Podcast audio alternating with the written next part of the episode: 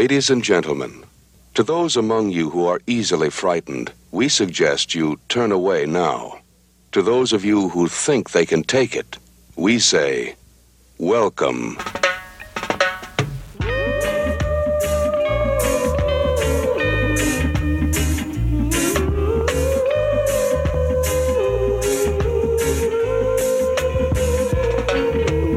Coming from the north, take my face to the south. I'm quite sure I can knock you out. I am the gaga. In a dance, I am the gaga. Yeah, I am the gaga. In a dance, I am the gaga. Oh. Richard, with this crappy rainy weather we've had for what seems like weeks, that reggae song really makes me think that I'm on the beach, relaxing in the sunshine, enjoying it. That was a song called The Gorgon by Cornell Campbell. It's from 2014's original motion picture soundtrack for I Am the Gorgon, and it's available on iTunes. We probably should have done like the Creature trilogy because I feel like we've been living in a black lagoon for the last month. Maybe, maybe we'll we'll start to see some sunshine and, and warmer weather here, and maybe this this podcast will be the thing that brightens everyone's summer up, starting things off with some classic Hammer horror. Yeah, and I hope as we head east to Pittsburgh that we'll find better weather here in a few weeks, and that the Gorgon, reggae music, better weather, all of that ties into our theme this month. Tell everyone why we're talking about such things. Well, you know, a year ago we did a Hammer trilogy, and we thought it would be fun to do another trilogy of Hammer films to also tie into the upcoming Monster Bash, which we are now what less than a, by the time people hear this, we're certainly probably weeks Couple away. weeks. But as we record this, we're doing it a little bit earlier. We're still less than a month away, I think, at this point from hitting the road and traveling. I was going to say west, but no, we're traveling east Yep. to Monster Bash, and uh, of course, the House of the Gorgon U.S. premiere is going to be happening there. The latest film from Joshua Kennedy. We're going to have Martine Beswick and, and Christopher Neame are going to be there. Unfortunately, Caroline Munro won't be because she's got some illness that she's uh, preventing her from traveling. But uh, we're also going to have uh, Veronica Carlson, who isn't in one of our movies this week, but she's going to be present. It's going to be uh, a lot of hammer goodness and a lot of monster goodness at the bash. So this is going to get us in the mood. So, what movies are we talking about? Well, we're talking about The Gorgon from 1964. That, of course, it was chosen because it kind of ties in with that U.S. premiere of House of the Gorgon. Dr. Jekyll and Sister Hyde from 1971. Martine Beswick, the lovely Martine Beswick, stars in that. And Dracula AD 1972 from what year? 1972. That ties in with the guest appearance of Christopher Neame at Monster Bash. That's our reasoning behind this month's meeting in this month's episode, and I'll go ahead and call that to order. We have three new members this month in our Classic Horrors Club podcast Facebook group page. Let's have a roll call for them right now. We have Nelia Romero Florido, Dave Fonto. Dave heard about us on MKR, so a little crossover there. That's very nice. Thanks for checking us out, Dave. And then JC Ben. JC Ben is already active in the page. He posted an awesome picture of Boris Karloff as Frankenstein's monster. I don't know where that came from, but I really liked that yeah, it was really, really cool colors in that. That's why I had to comment on that. I was like, that's cool. I haven't seen that one. Yeah, and also a video that's a mashup between Karloff's Frankenstein and The Devil Rides Out. It's a link to a YouTube page called Cine Fan Club, and I guess JC operates that. There are a bunch of these short little mashup videos on there, so that's a fun place to visit on YouTube. And thank you, JC Ben, and everyone else for joining the conversation on the Facebook group page. Yes, welcome everyone. Thank you for joining. We don't have any voicemail this time. I think we're recording, like Rick, Richard said, a little bit early. If any come in between now and the time we actually post, I will add them to the episode with little introduction, no introduction. But uh, we do have a really, really nice email that came in. Uh, I'm going to go ahead and just read this. Uh, it's from Nicholas Hatcher. He says, Hey guys, just wanted to reach out and say hello. I've been listening to the podcast for about a year now and it has become my favorite new podcast to listen to. Your show reminds me of the B Movie cast when Vince Rotolo was still around, and that is a very good thing. I always enjoy hearing your voices and your commentaries on the various films you cover. I also love the fact that you do themed episodes. I have a suggestion, and I'm not sure you've done this already because I can't find your older episodes, but a month dedicated to my eternal Scream Queen crush, Fay Wray, and her horror films would bring a smile to my face. Anyway, keep up the good work, and thank you for the podcast and the website. Thank you very much, Nick. That is a, a lovely email that leaves me speechless. So, Richard, take it away.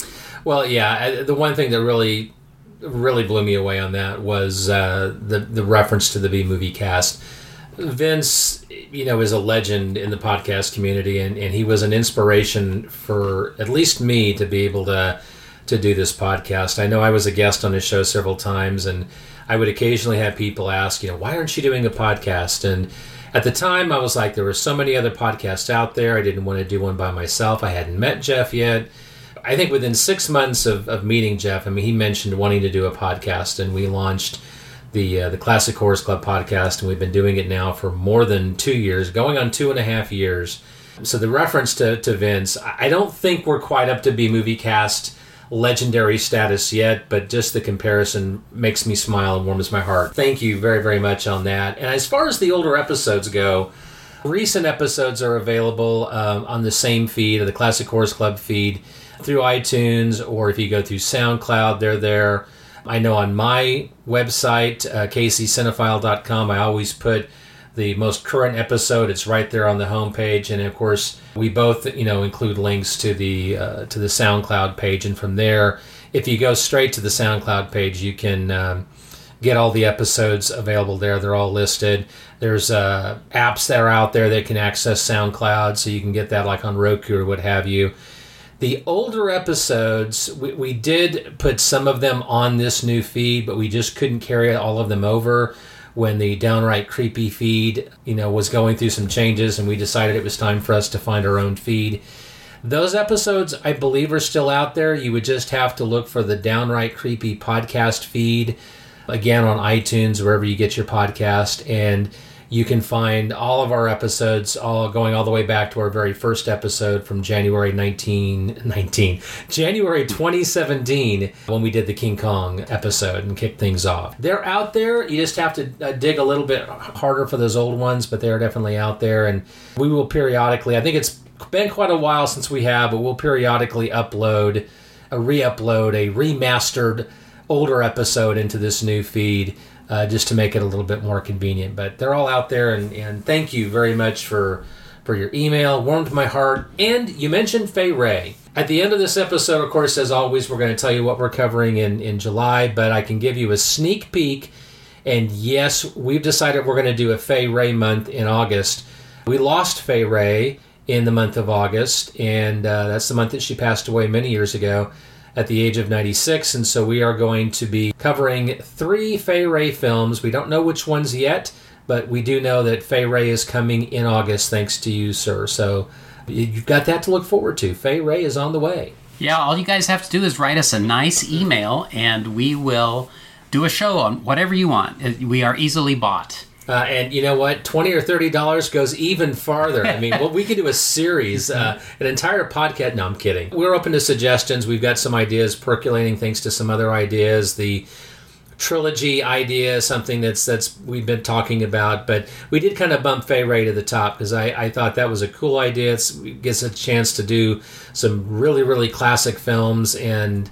Uh, I, I had a feeling that Fay Wray month was coming up, uh, a month that we could tie into it, so it just happened to work perfectly. We want to listen to all of your feedback and ideas, and so how do we do that? Do we want to do that? now? Yeah, that's a good idea. So, um, Nicholas emailed us at classichorrors.club at gmail.com.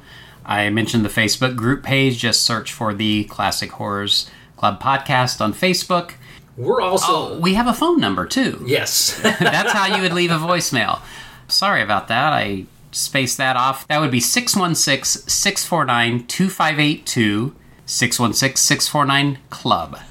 And you and I are also both on Facebook, so you know what? You could also reach out to us that way as well, with through Facebook Messenger or ask for our email and send it to us directly. However, whatever works for you, uh, we're more than willing to to to make it work and and let your thoughts be known here on the show. We have a couple other items of old business, some more feedback. Joe Carson, who is very active on our group page, thank you, Joe, posted an Apple News article that is calling Godzilla King of the Monsters a summer masterpiece. I have seen a lot of positive headlines, and I haven't read a full review I out also there. saw the thing about the fact that they are including the original Godzilla music. yeah. and and apparently a, a part of the Mothra music. So I mean that that gives it an extra star right there. I know I'm setting my expectations I know, high, I'm- and I don't want to do that. I'm I'm feeling really good about this. I think Yeah. this is going to be fun. We're just days away from seeing it ourselves. Here we get to see uh see it a couple days ahead of uh, everyone else who hasn't seen it. I guess already the early previews, but uh, I'm looking forward to it. Yeah, I am too. I my expectations are getting built up, but uh, I'll try to temper them. I've liked what they've done in the past, so if it's any better than those, I'm probably going to love it. And then just a couple comments. Chris Franklin from the Fire and Water Podcast Network has never seen Dr. Je- Jekyll and Sister Hyde. It's one of the few that he's never seen. So, Chris, hello. Hope we can sell you on watching it, at least one of us. It's going to be tough to find, which I'm going to talk about that. That's one of the tougher ones, and that's been the problem with a lot of these Hammer films. But in recent years, we've been getting a lot of Blu-ray releases of some of the more well-known titles. And I'm going to be talking about that as well in New Business because the Shout Factory Frankenstein Created Woman Blu-ray is coming out. They have been cranking them out, so I'm sure there's plenty of news on that uh, on that front to, to share. And then Lance Lumley says that the Gorgon is one of his faves. So Lance, good. We hope uh, we pay it justice for you.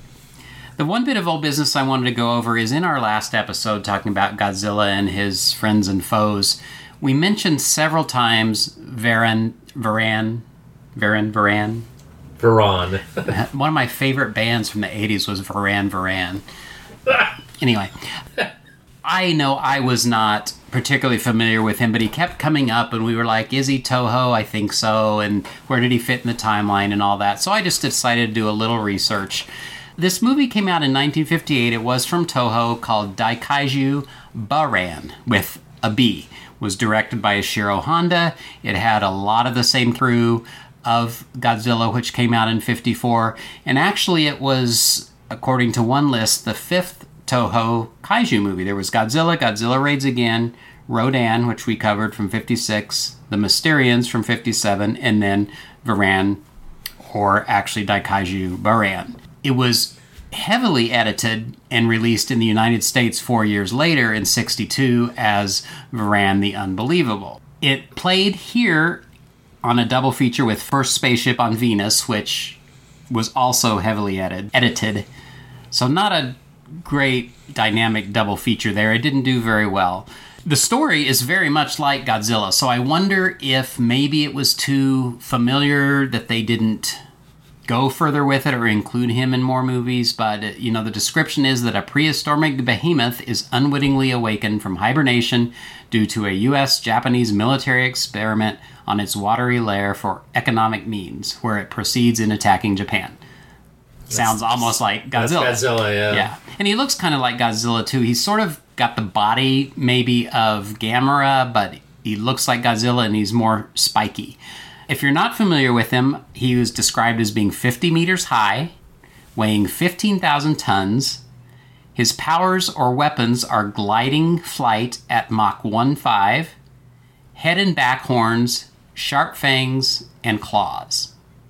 And if you look at pictures of him, he does kind of glide, and he's got that like Spider-Man webbing under his armpits, so he he, he looks like a flying squirrel or, or something coasting through the sky. At least that gives him some logic to how he fled. Unlike you know the one time where Godzilla just kind of balanced on his on his tail and flew, but Varan appeared only again in stock footage in Godzilla Final Wars in 2004. He was not in any other Godzilla movie. He supposedly is in continuity, though, because he was mentioned or falls into the timeline of two other movies Godzilla Against Mechagodzilla from 2002 and Godzilla Tokyo SOS from 2003.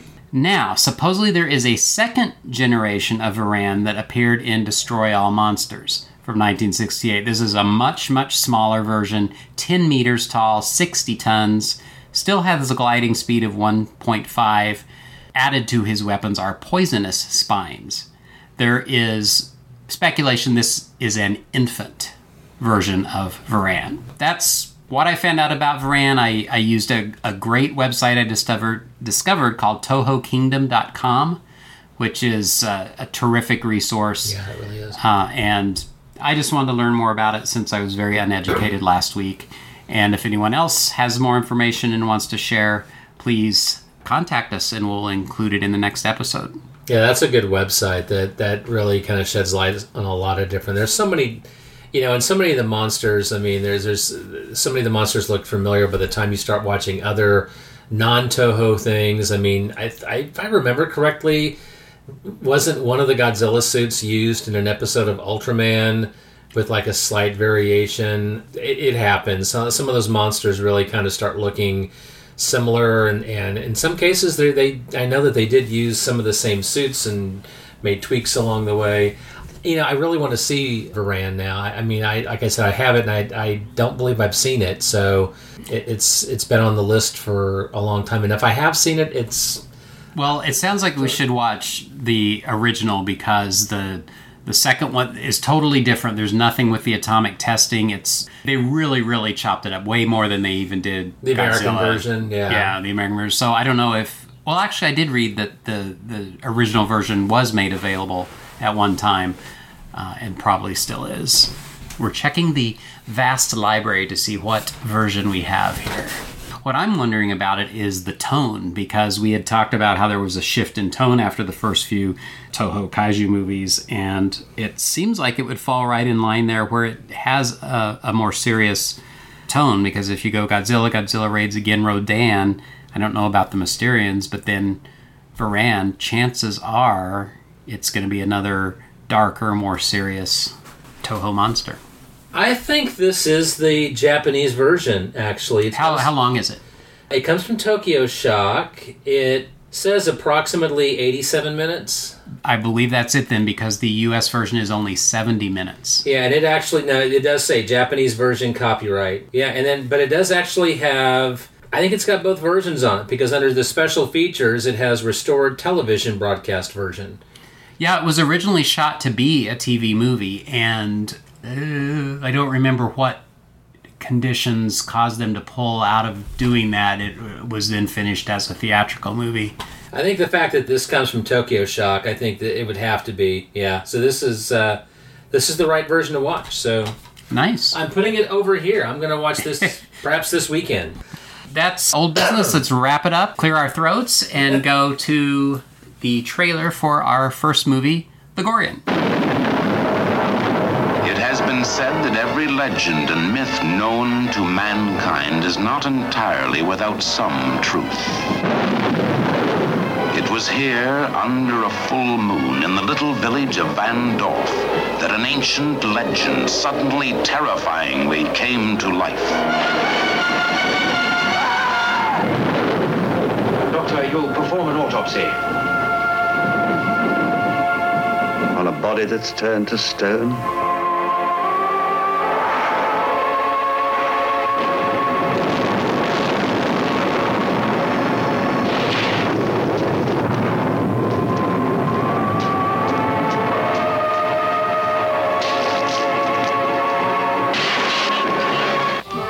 2,000 years, Megaera the Gorgon had kept her evil peace.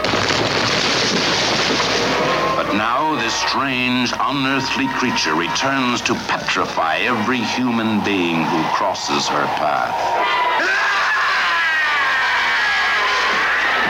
Starring Peter Cushing as the doctor. Did his strange talents direct him to medicine or murder? Christopher Lee is the professor confronted by a conspiracy of silence that paralyzed a village with terror. Akira died 2,000 years ago. It's her spirit we're concerned with today. It's found a resting place in somebody. The terrifying realism. She comes to life and brings death to all those who look upon her face.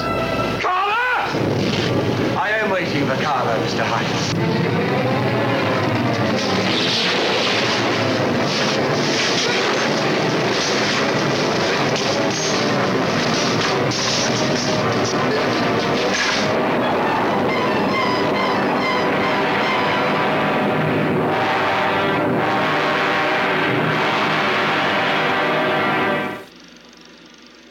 The Gorgon petrifies the screen with horror. She had a face only a mummy could love. A monster from an ancient age of history comes to live at Castle Borsky outside the village of Vandorf. Dr. Namaroff and other villagers publicly deny her existence, but secretly accept the truth. Investigating his son's death, Professor Jules Heitz discovers this conspiracy of silence in Vandorf. But when he meets his own untimely demise, his other son, Paul, arrives and, with the help of Professor Karl Meister, is determined to put an end to the specter of death hovering over the land. The year is 1964, and we hadn't done a What Happened in the UK in 1964 yet, so I figured we'd take a look and see what's happening across the pond. Uh, of course, the Queen was Queen Elizabeth. I, pretty much any film from the 50s onward is going to say the Queen is, as the Queen. The Prime Minister was Alec Douglas Home, not a name I'm familiar with. Top of the Pops debuted on BBC television on January 1st of that year. The infamous Great Train Robbery, which I you think you're probably familiar with, people might be aware of that. The 11 men involved in that, they went on trial in 1964. 10 pound banknotes were issued for the first time since World War II. Those are awful heavy. How do you carry those in your wallet? I, I don't know, but I you know what? I give me a 10 pound banknote. I'll carry it. I'll find a way. Prince Edward was born on March the 10th, uh, and he was the I believe the third child of Queen Elizabeth. At the time, he was third in line for the throne. He is now the 11th. A lot of things would have to happen before he would take the throne. Liverpool won the uh, Football League First Division title that year. BBC Two launched on April 21st. It was the UK's third television network, so they were a little bit behind the curve. Even though they their first television network actually launched before we had a TV network in the States. World War II definitely kind of curtailed their, their television production history a little bit. The Beatles' first film, A Hard Day's Night, was released on July 6th, and they performed on The Ed Sullivan Show that year. The Rolling Stones released their first album in 1964, and they also appeared on The Ed Sullivan Show, two of the biggest rock bands of all time. Winston Churchill retired from the House of Commons at the age of 89. Ian Fleming passed away in 1964, uh, August 12th to be precise, at the age of 56 due to heart disease. I didn't realize he had died that young. His novel, You Only Live Twice, was released the same year. It was released after his death. And uh, here's the first of many Doctor Who references in this episode Christopher Eccleston, who was the ninth Doctor he was born on February 16th, and Bonnie Langford, who played Doctor Who companion Mel in the 1980s, she was born on July 22nd. Popular uh, music of the day, You Really Got Me by the Kinks, and a lot of Beatles music was popular. go go go figure. Can't Buy Me Love, A Hard Day's Night, and I Feel Fine were all chart topping hits that year in the UK. And of course, we had a lot of films that year. A lot of good movies came out in 64 over in the UK Curse of the Mummy's Tomb, Devil Doll, Evil of Frankenstein, Tomb of and Mask of the Red Death with Vincent Price that same year. We had Goldfinger with Sean Connery. I think that is perhaps the best of the classic Bond films. It certainly ranks up there. And other big films of the day included Doctor Strangelove, Zorba the Greek, and Zulu. So uh, that's what was happening in the UK in 1964. 1964 brings us The Gorgon from Hammer Films. What did you think of The Gorgon, Rich?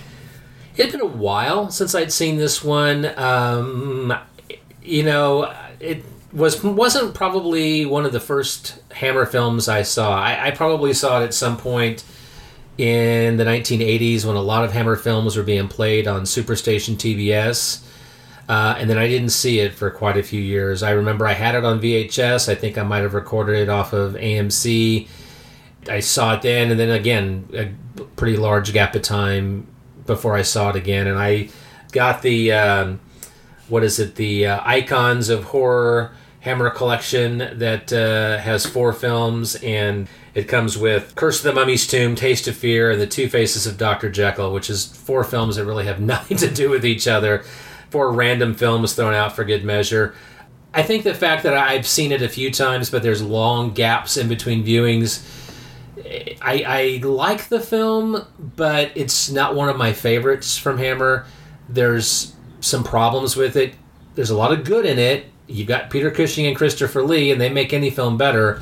But as we're going to talk about, the movie, at least for me, kind of falls apart in the final act, and a lot of it has to do with the poor special effects. I think better special effects and perhaps a, a slightly better script would have made better use of what was really it, it felt like old school classic hammer good music you got a great cast it just seemed like as as good as it, it is i think it could have been a lot better again had it had a slightly better script and definitely more money spent on on special effects which i know i've got a few uh, notes about what could have been in regards to the special effects and then what they ended up going with for you know they kind of cheaped out and unfortunately it showed. What about you?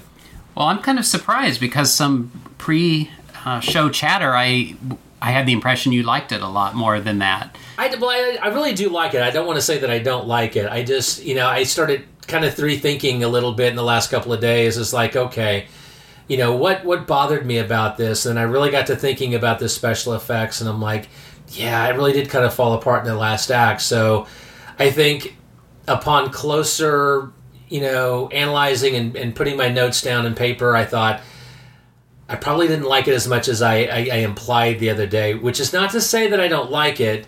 Um, I just, I feel like it could have been a lot better than what it was. It certainly is not the worst that Hammer did by a long shot. And again, it's got Peter Cushing and Christopher Lee but I think it could have been. I think there, there's something there. I think it could have been a lot more. Hmm, interesting. So we're really closer on it than I thought we'd be. However, I think the reasons I didn't, I don't like it as much, are different from yours. The special effects didn't really bother me that much, but some of my. So I'm going to go ahead and do this little history. So this was a point in Hammer where they were starting to come out of their classic era. I mean, they had done the Frankenstein, the Dracula, the Mummy, and those movies all have a look you know that's you know the hammer look lush sets and deep color and just very well filmed set direction everything the gorgon has that but not quite to the high to the level of that and yeah, i would agree it's also an original monster or creature that they were bringing. They weren't adapting something else. Yeah, there's Greek mythology, but this isn't really an adapted no, story. And, and they that. twist and turn that around quite a bit. But yeah, so it's it's definitely lesser Hammer to me. Uh, and this was 64. They were filming at Bray Studios, which is what contributes to this Hammer classic look definitely for sure. And they were only there a couple more years. They did uh, Dracula, Prince of Darkness, Plague of the Zombies, and Reptile all in 66 there at Bray. And then their last film at Bray was The Mummy's Shroud in 67. So there was a shift then, and we'll talk more about that when we talk about our other two movies. I think that's where I'll stop on the history now. But my point is this you could just kind of tell there was a change in the air. It's sort of the end of that of Hammer at its peak. Uh, you say Cushing and Lee, yeah, but Christopher Lee's not in it in full till 51 minutes into you know an hour and a half movie. I think he's in it a bit more than he is in Dracula AD. Oh, well, that's true. But. That's true. Uh, so you know that's not really a selling point, and there are so many things I love about this movie. I, I if I if I pick apart the pieces, and I think there's been other movies we've done like this before where I love all the the parts, but I just don't think they fit together for me uh, to be you know a really good movie. I find it it's hard for me to sit through it. I get antsy, and uh, mm. that's certainly not the case with with our other two movies that just you know click along at, at lightning speed. But again, it's just it's it's the sign of an era coming to an end. I think, and while it's just almost the highest standards that it had, it just it falls short for me. Hammer, you know, you start to finish. You start 1958 proper, I guess. You could go farther back, but when they start doing 57, 58, that that time period when they start doing Frankenstein, Mummy, Dracula, and and they start that cycle of films going up until you know, really when the cycle ended in in what seventy four was uh, Legend of the Seven Golden Vampires. I think so. And you know, there, again, there's a few films after that. That that era, there's a lot of change that happens from the late '50s to the the mid '70s. A lot of different. Um, you know changes in style and the way the film was made music what have you but I mean, that's a very big gap of time too, and and society changed drastically, and I think that you know a lot of times people will watch a Hammer film from from you know one year and then watch a Hammer film from ten years previous and expect the films to be the same. Like if you watch a Universal film, for example, Universal film from the 30s or 40s, a lot of times there's there's not a lot of difference in style or in production. I mean, yeah, by the 40s, the Universal films were B films a bit more than they were in the 30s, but there's not as visually or musically not as much of a change. But films didn't change that much in the 30s and 40s, whereas late 50s to mid 70s, society changed a lot. Music changed drastically, films changed horror movies changed drastically. I mean, you had the big shift in in '68 with Night of the Living Dead, and then by '74, as Hammer was dying out, we had The Exorcist and the Texas Chainsaw Massacre. I mean, movies were going through a huge change. A lot of times, people will will, I think, unfairly, and I'm not saying that's what you did here, but will say, well, this you know, this is a Hammer film, but it doesn't feel like a Hammer film what time period was it made? And so I think there's a there's a lot of different styles to Hammer films. There's a general feel to Hammer movie, but then you've got to take into consideration where does it come in? Was it early, mid, or late? You know, Hammer era, because that's going to depend on are they you know going with the classic monster, or are they going with an original monster, or are they going with something that's more of a thriller? Um, there's a lot of different styles to Hammer films within the Hammer genre, and so I think that the Gorgon has a feel of classic Hammer. Uh, I think you're right. I think it was coming at a time when there was just a, a lot of change happening, and um, and you wouldn't know that if you just picked it up off the shelf, No, stuck it in, and watched it. But yet, it it somehow feels that way. It feels like it feels like it's a, a retread, sort of. It just doesn't feel. you talk about Christopher Lee's smaller part in this movie. Um, I mean, that's the thing with Peter Cushing and Christopher Lee. A lot of times, you know, a film will say it stars Peter Cushing or Christopher Lee when uh, maybe they're there for a scene or two. The name Not even together. not even together. You know that happens a lot. What was it? The the Vincent Price movie where that technically stars the three of them, but they don't even feature in the same scenes together. A lot of times, Cushing and Lee were used for name recognition. Even Peter Cushing, I mean, he, he's in it, but he's not in it as much as he is in some other films. I don't think. And certainly Christopher Lee is not, you know. But as I said, he he is in this one at least a little more than Dracula AD, which I when we get to that, I was actually surprised at how little he had on screen in that film. I mean, he's great, but I think it's just an example of sometimes they're the star of the movie, but they're not necessarily the one getting the most screen time.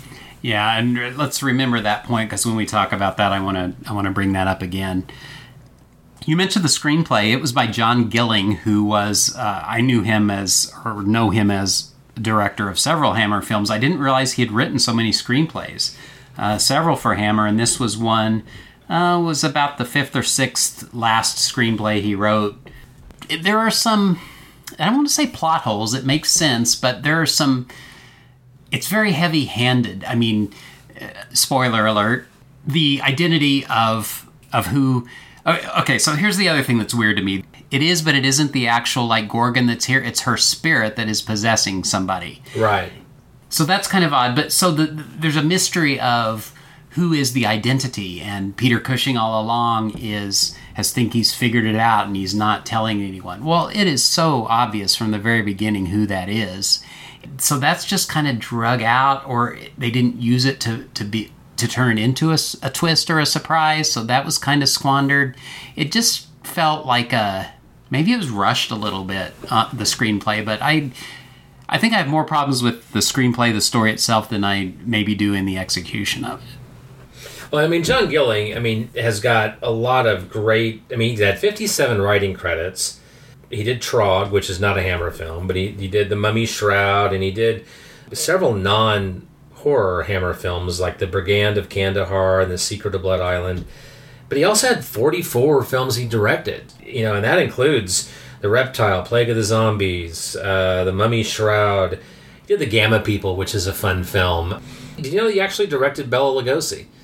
He directed Vampire Over London, or Really? AKA Mother Riley meets a vampire. Huh. So uh, that's kind of cool. I mean, I mean, how many Hammer directors can claim to have directed Bela Lugosi? You know, he's got a lot of cred. I mean, he, you know, between directing and writing.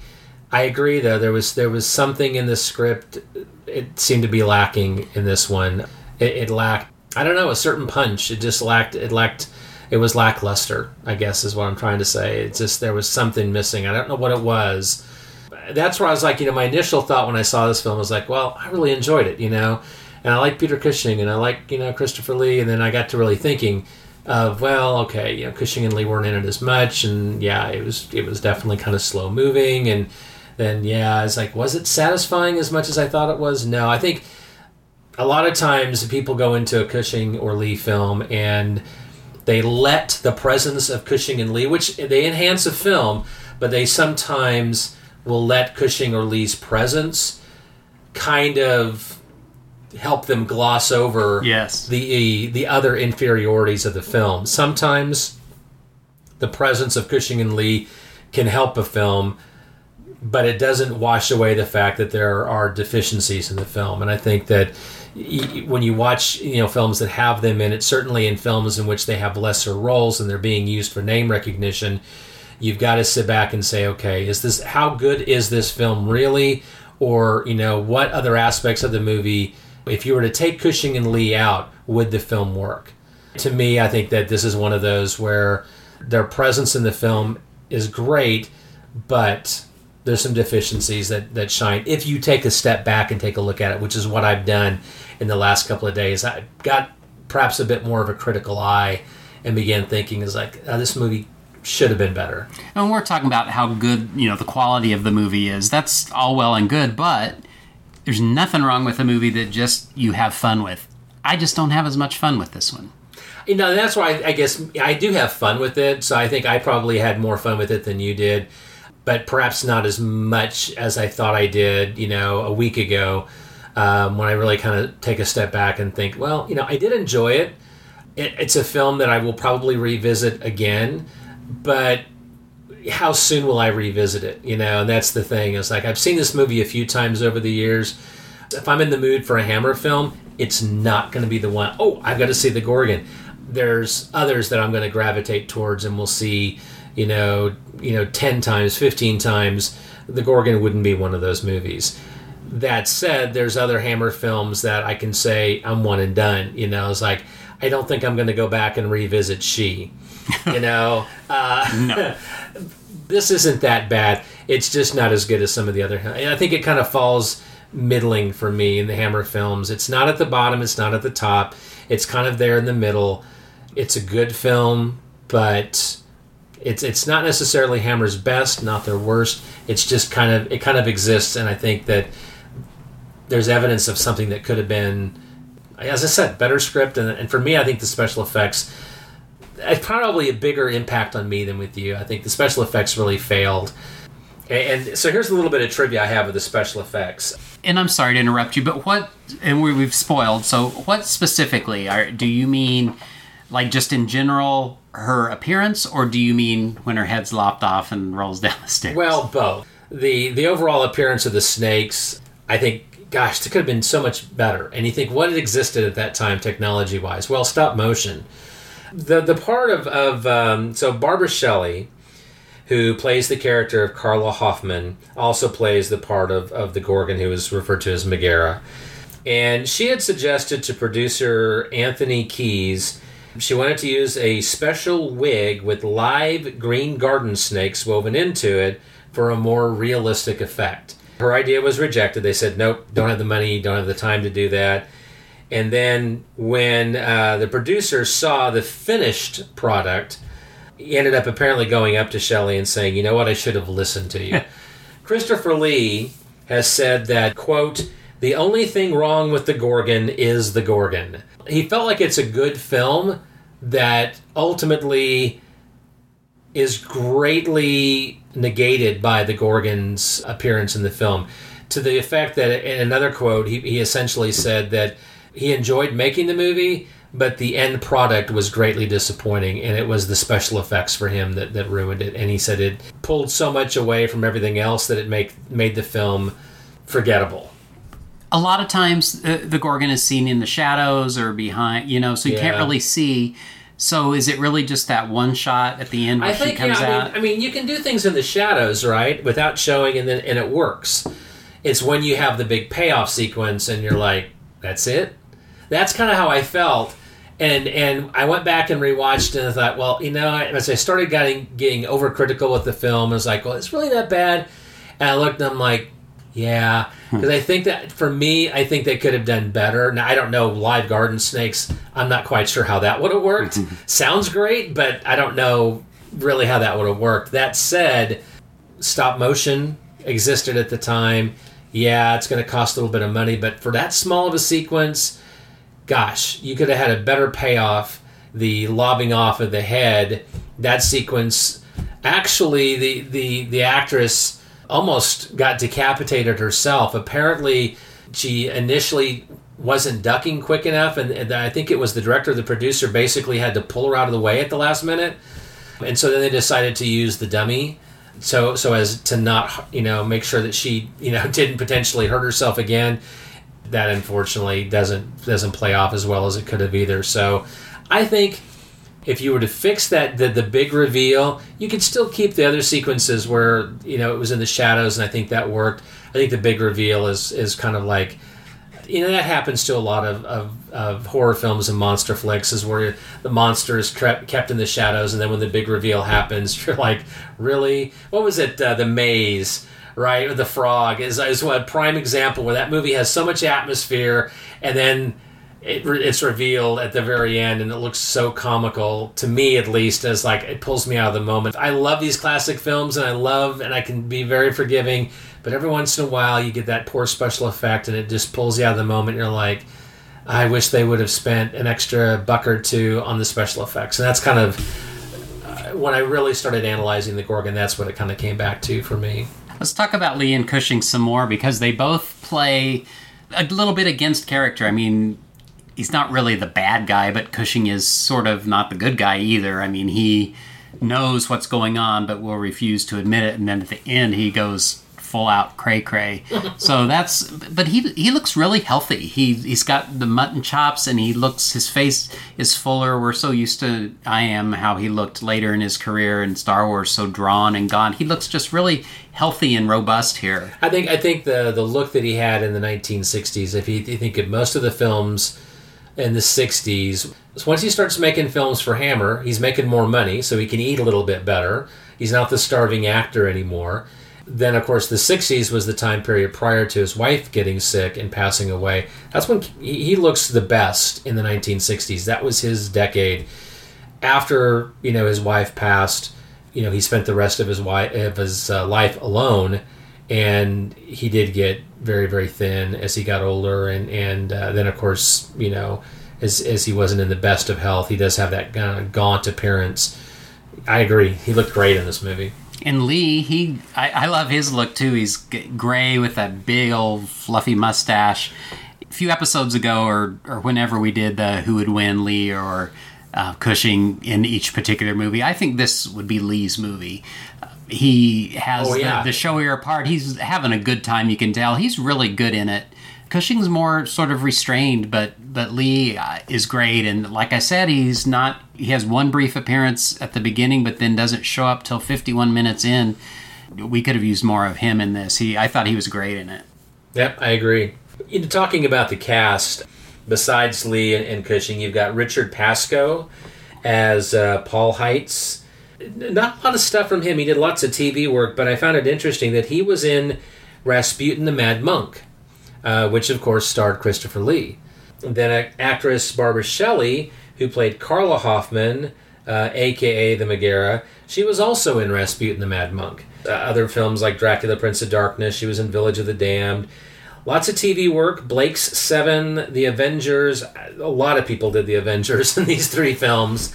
And uh, here's a Doctor Who reference for you. She was in the 1980s four part episode Planet of Fire opposite the fifth Doctor, Peter Davison. Michael Goodliffe played Professor Jules Heitz. Uh, not a lot of films for him, but he, he was uh, in a few, like an interesting selection that I, I picked here Peeping Tom, Willy Wonka and the Chocolate Factory, and The Man with the Golden Gun. How's that for a trilogy? With Christopher Lee. Yes, uh, yes, yes. Then, of course, big Doctor Who reference. I was waiting for this one. Patrick Troughton Yep. as Inspector, uh, how's it pronounced? Kanof, I think. Yeah, I'm not sure. Knopf, the inspector. Patrick Troughton, this was 64, so this was about two years before he became the doctor. Um, he took over the role in 1966. He has parts in several different Hammer films, but his part was, was fairly significant in this one, and I thought he did a really good job. You know, and of course, two years later, when he took on the role of the second Doctor in Doctor Who, that kind of uh, set his career on, on, a, on an interesting course for really the rest of his life. I mean, he was associated with the, the Doctor right up until his death, which I believe was 1985, I, I, if I'm correct in that.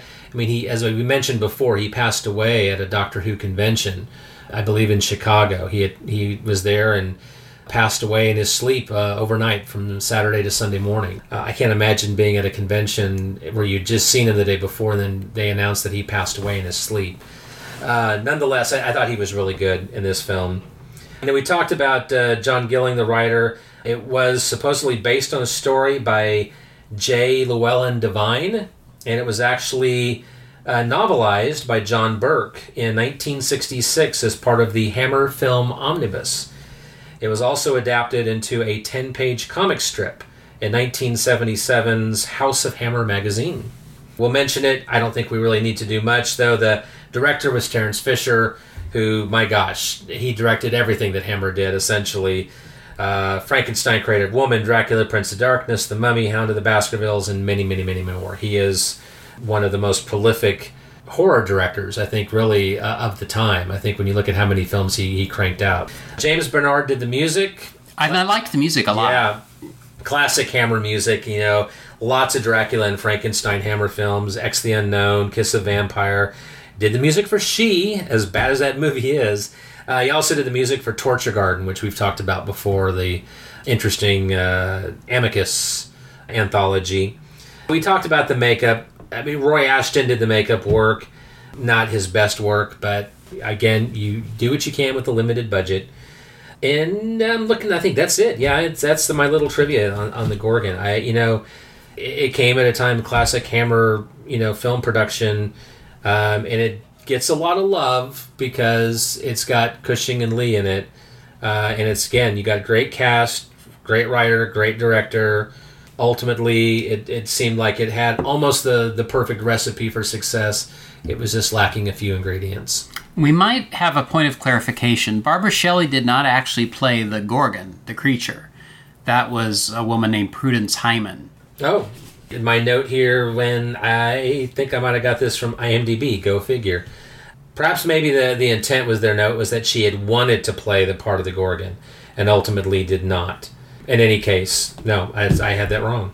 What did you think about not, regardless of the snakes, just the face makeup of the Gorgon? I thought that was pretty good. I thought that was good. Yeah, I didn't have a problem with that. That I thought that was believable. Well, I guess I don't have anything else to say about it either. It's readily available if you wish to watch it. Oh, I do have just a quick story about that. So this was a movie that was not available for a while, and I actually bought a bootleg of it. I can't remember where I ordered it from online. And this is how it goes. I could swear it was only a few days later they announced that this set was coming out with the Usually Gorgon. way it works. Yep. Yeah, yeah. It was released in 2008 as part of the Icons of Horror Hammer Film Collection, which I believe is out of print now, but you can find relatively cheap. It's a good set if you don't want to buy it as part of the the double feature. It's available now on Blu-ray from Mill Creek. It's paired up with the Two Faces of Dr. Jekyll. and I think you can get that for probably about fifteen bucks. I think it, it, I know that's still in print, and you for the same price you can get it on DVD if you shop around enough. I don't think that the DVD is asking. I don't think they're asking crazy prices on that one. That was pretty widely uh, available and in print for a while, and uh, I don't believe it's in print now though. But this is an easy one to find. It, it, you won't have to, to, to dig too far to to find it. Unlike a lot of other Hammer films, which are a bit more difficult, uh, the Gorgon is pretty pretty much readily available. Let's take a break then, and we'll come back and talk about our second movie in just a moment. Everyone knows there are two sides to the infamous Dr. Jekyll. By day, the man. By night, the monster. Put a woman in your life, a good woman, and one day you'll wake up and you'll see a, a changed man. Now, Hammer believe you too are ready for a change. An absolutely complete change.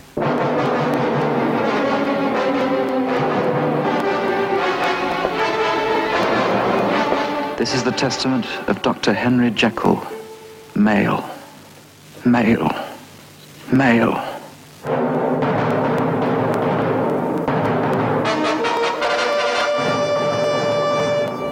It's uh, Hyde, isn't it? Uh, how is your brother? He hasn't been himself of late.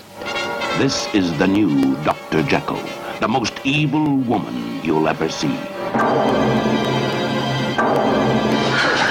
This is the sensuous Sister Hyde, the most evil man you'll ever meet. Stay away from her. She means you great harm. Why? I just feel it, that's all. Dr. Jekyll, Sister Hyde, man or woman, or both. In this film, you will actually see the sinister Dr. Jekyll change in mind and body into the totally evil Sister Hyde. It is I who exist, Dr. Jekyll, not you. It is I who will be rid of you.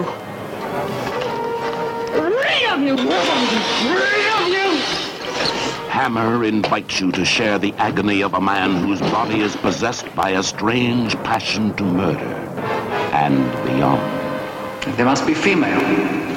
No more than 20 years old. There will be a different kind of victim tonight. And then the tug of war will be ended between us.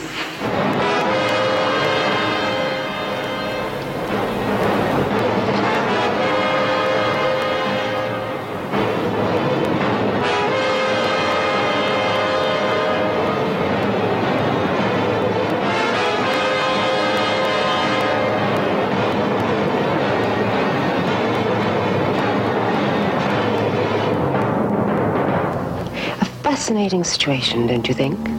It'll be interesting to see who wins.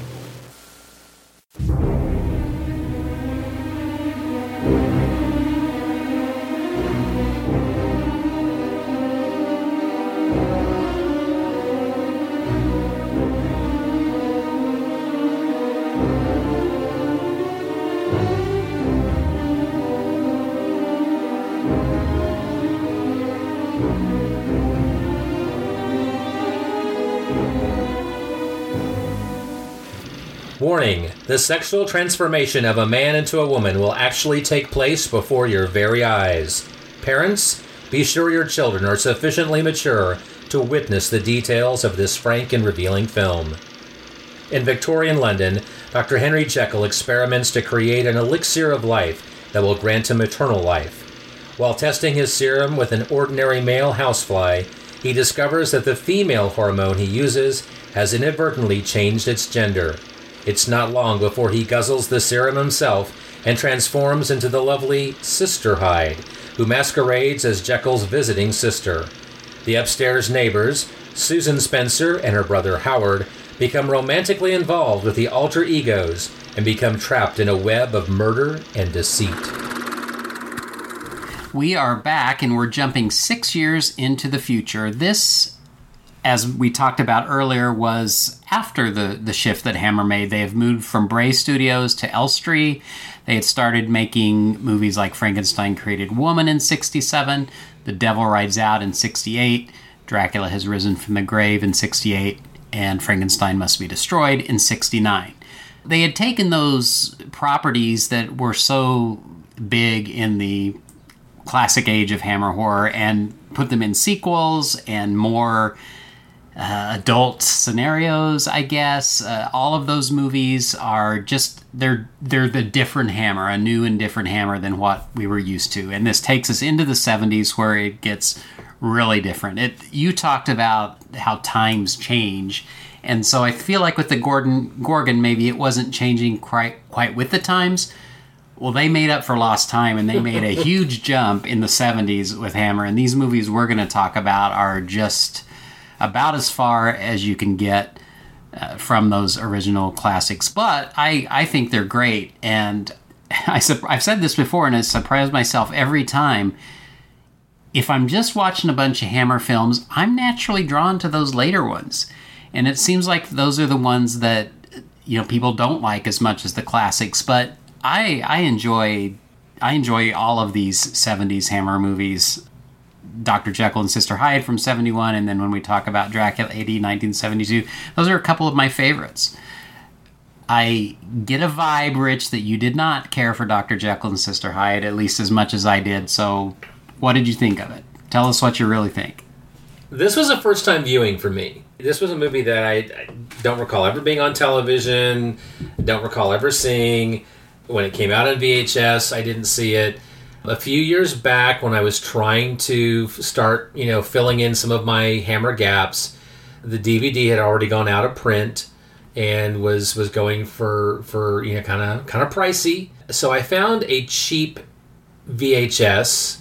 And so what I watched was actually a, a dub from the VHS. So I'll acknowledge I didn't see the the probably the best picture quality, but actually it was pretty good and you know, the, movies, I think that's the first thing that struck me right from the start was the music. David Whitaker, his style of music, very un. From it, it just didn't sound like Hammer to me. It kind of threw me. I mean, it sounded very kind of like if if a if a big studio was to make an adaptation of Dr. Jekyll and Mr. Hyde, it sounded like the music that, that some, some big Hollywood studio would have used in the 1970s, you know, or if they would have made like a Sherlock Holmes film, you know, they would have used this music that was just very commonly used back in the day. David Whitaker did the music, and I've been I'm searching here, and you know he he doesn't have a, a long list of, of things musically that he did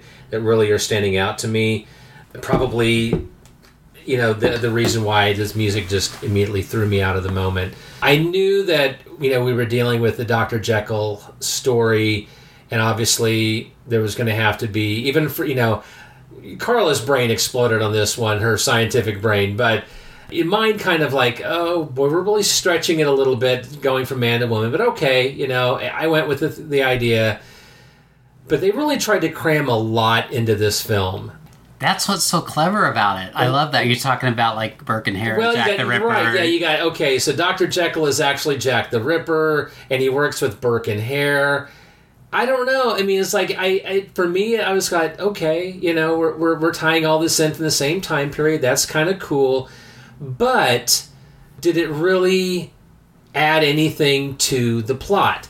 The presence of Burke and Hare added nothing to the plot because it, it's it's a part of the story early on and then they do away with with the characters. I mean burke and hare if you were to take burke and hare out of the film you could have replaced them with i don't know mutt and jeffs. Uh, i respectfully disagree.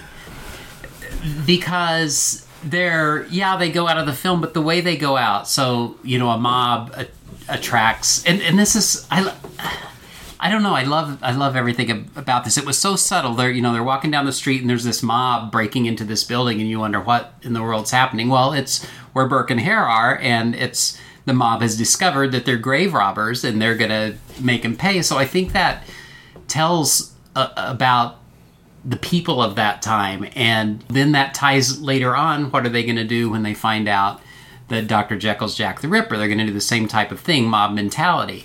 But they take Burke and Hare and they, I guess they hang one of them and then throw the other one in a lime pit.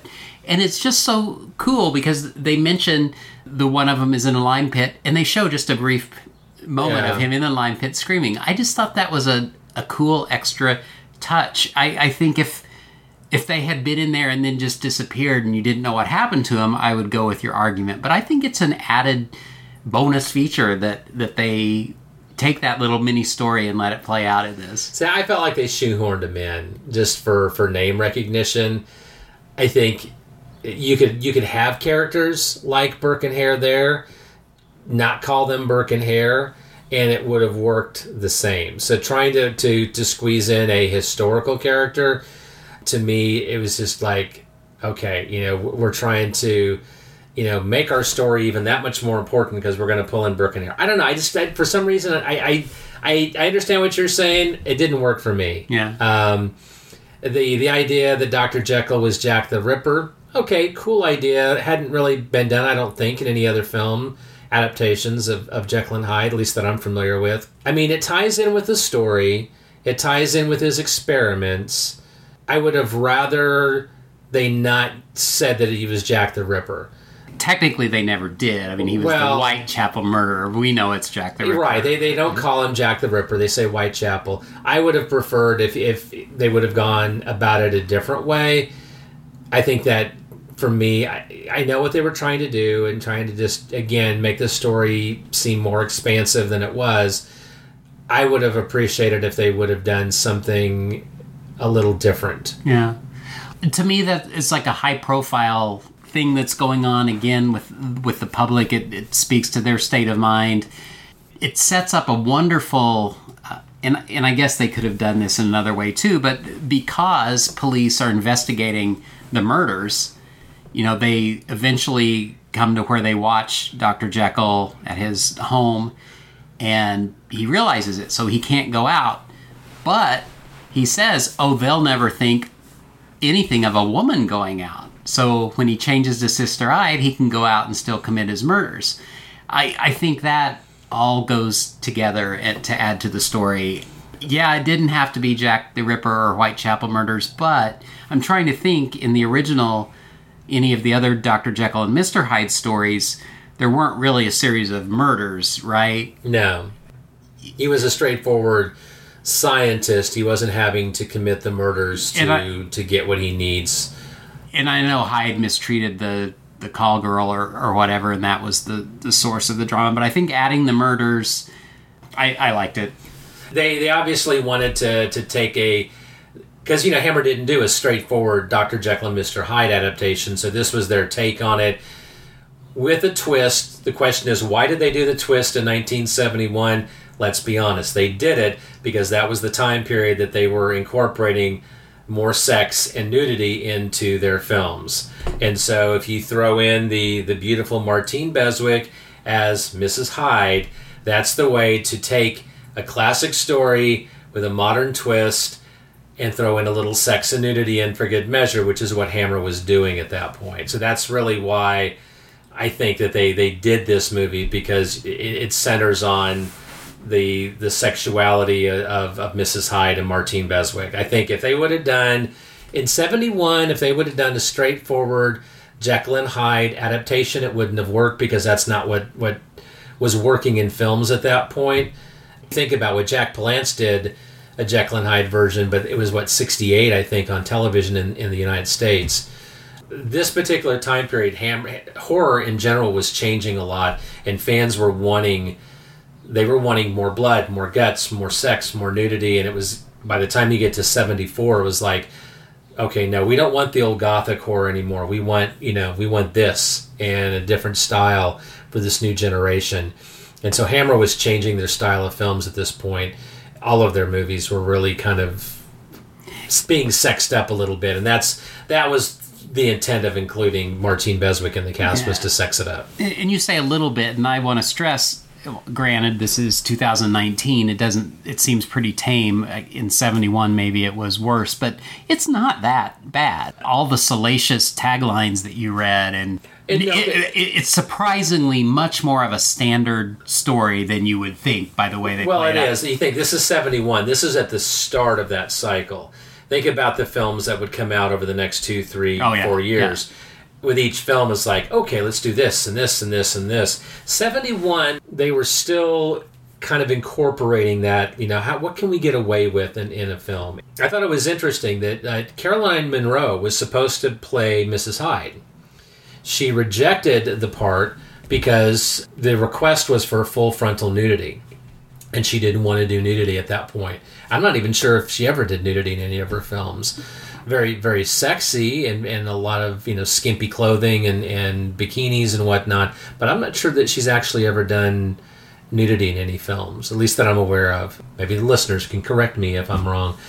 Interesting if, if she would have taken on this film at this point because at this point she was still kind of doing some bit parts. If she had taken on a co-starring role in a hammer film in 71 where would her career have taken taken her? Would she have accepted the part in the abominable dr Phibes for a non-credited non-speaking role as the the dead wife of, of dr Phibes i don't know. Probably not. If she had been a lead actress in a hammer film in 71 by turning it down she didn't make that that leap yet. And so it turns out to be Martine Beswick. Of course she had a lot of films. I mean I, I you know she was in several Bond films from Russia with Love Thunderball she was in a Bullet for a General um, Night Gallery she has a Star Trek connection loosely believe it or not I did not know that she was in Strange New World which was a 1975 pilot movie Gene Roddenberry had come up with this idea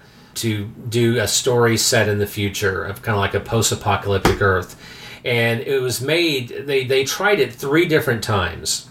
I think the first one was oh was it Project Genesis or something with with Alex Cord.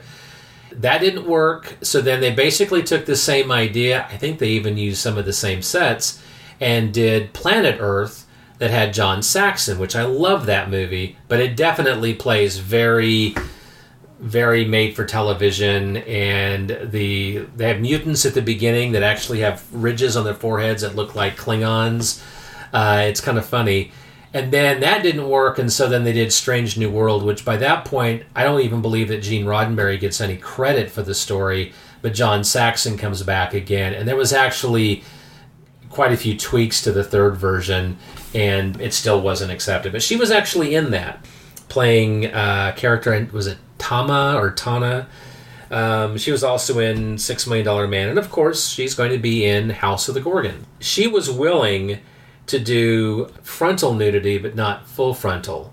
And that became a point of contention between her and uh, director Roy Ward Baker, who wanted full nudity, and she she was adamant that that wasn't going to happen. Now I got to think is like I thought that she did full frontal in this, but I guess maybe it was implied. I know that there was there was frontal nudity, but um, I guess they wanted more of her than actually actually was seen. I don't believe that she's ever been opposed to to doing nudity as long as it makes sense, and she didn't feel like full nudity made sense, and I I don't think it was needed. I think it was okay. That's the director wanting to push the envelope and see how much we can get. Would it have enhanced the story? No. I, um, I think the nudity that there is does enhance the story. I mean, you're talking about someone that changes from male to female. I, I, I agree. I think if you didn't, I think it you know it would almost be kind of a cheat, right? It's like- then how can you not have that scene where her hands are caressing her breasts and then one of the hands is a man's hand? I can I can tell you when that scene come up, I was just sitting there. I'm like, I was gonna say, in cue Carla's expression in three, two, one, and she looked at me and it's like, really? I think probably most women say the same thing. I, but you know, I will say Martine Beswick do, does a great job in the film. I, I really do love her as as Mrs. Hyde to Ralph Bates, Doctor Jekyll.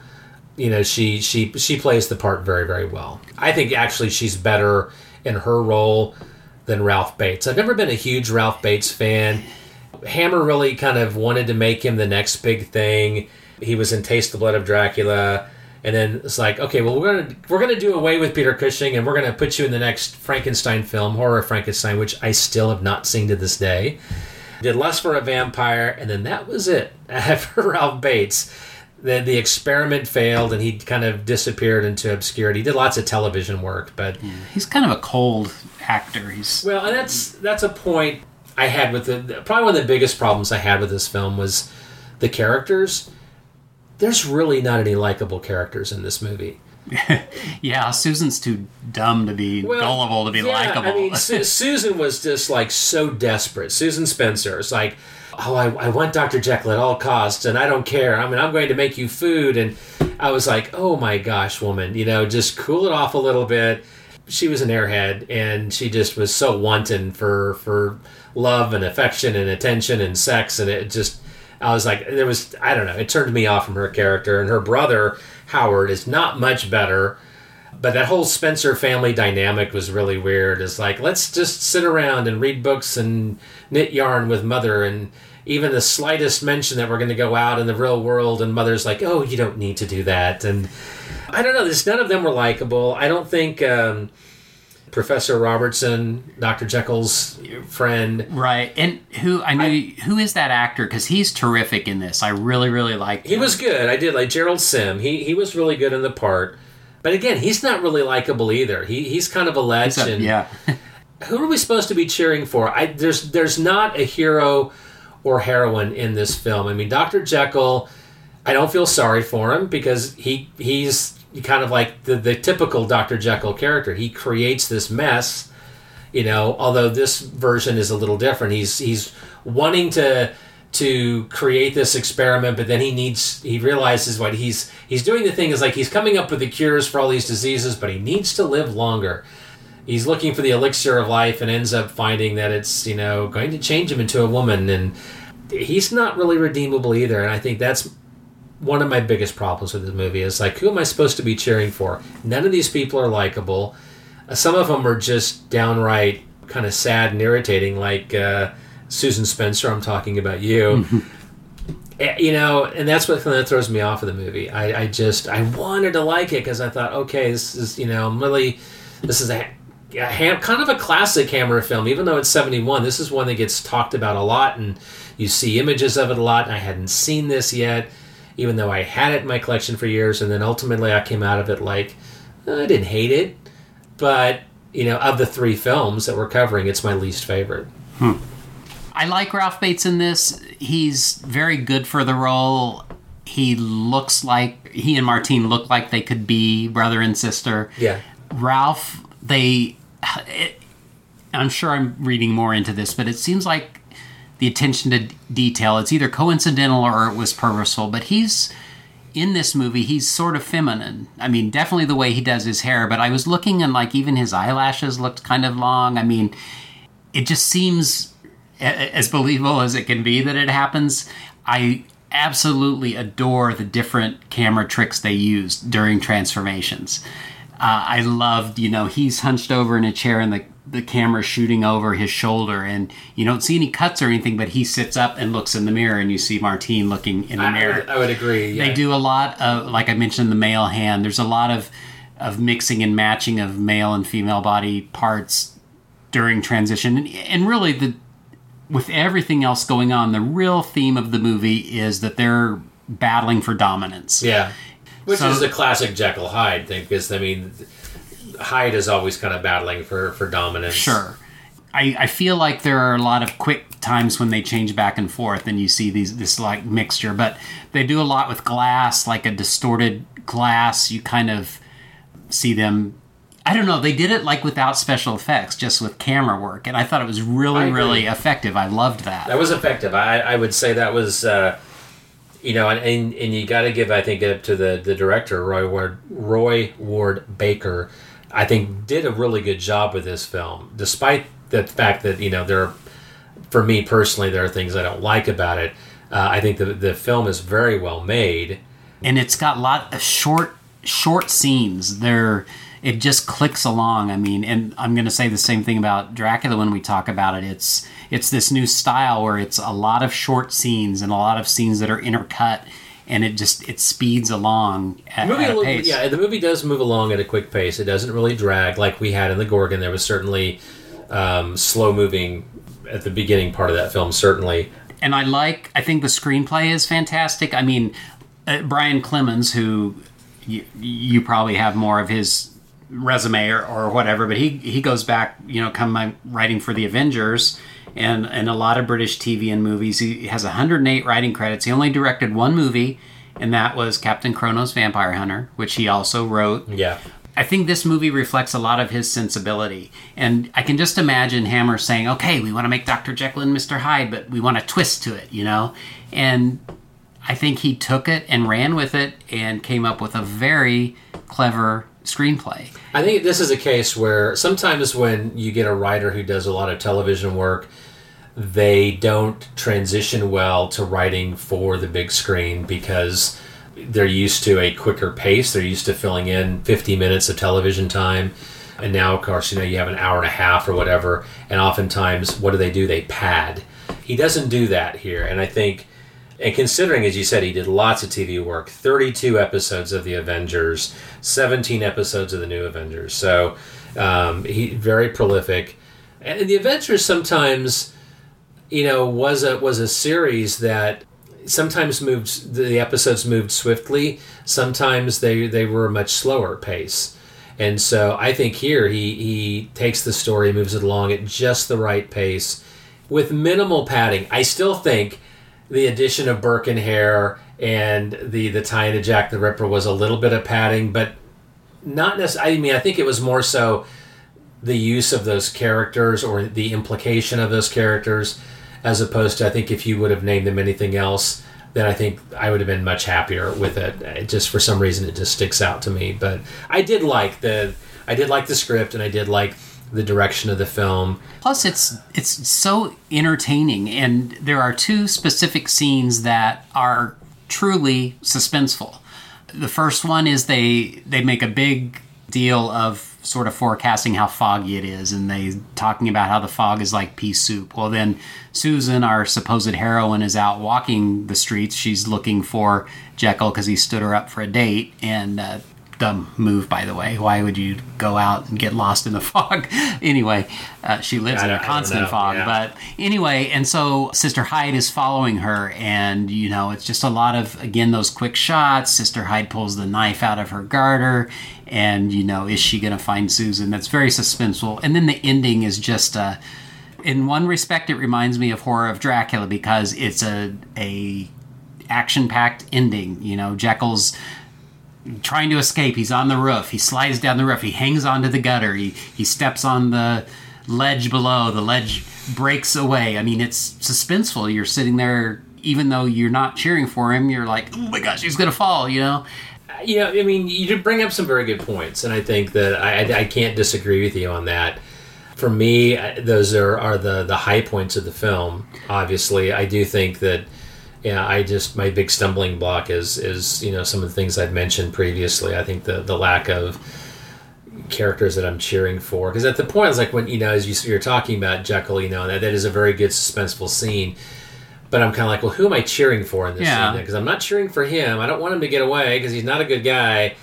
You know, am I cheering for Susan? No. I mean, you know, am I? You know, who am I cheering for? You know, I don't. I don't know. Well, I don't know. I think you could make an argument that you are cheering for Jekyll. If you think of the other Doctor Jekyll, he's the hero of the other movies. I mean, an not extent, anti-hero. He's you want him to live. I mean, he's the human that has created a monster. I mean, he's sort of like Doctor Frankenstein in a way. Yeah, but I mean, Jekyll does some things in the movie though that I don't know. See, he makes some choices that kind of just deter from me. Like, being Yeah, I guess he is a cold-blooded murderer. He's yeah. He's like I say, he's a cold-blooded murderer. So you know, it's like uh, you know, I it's like I want to cheer for him because out of all the characters, he is probably has the potential to be the most likable. I just don't think the Spencer family has that potential. And of course, you know, Mrs. Hyde is just she's just pure evil you know despite the fact that she's gorgeous you know yeah there's there's definitely some evil tendencies there so you can't cheer for her he's probably the closest thing to, to being the hero of the piece but he's not really Right. because of what he does, and that's where I, I stumble. It's like I don't know who I'm supposed to cheer for in this movie. I don't hate the movie. I was just probably disappointed with it because it had been I'd never seen this one. I went into it with a little bit of hype because it was you know I was looking forward to seeing Martine and and finally see this movie that I've been aware of for so many years, and I think ultimately I was disappointed with the with what I with what I got.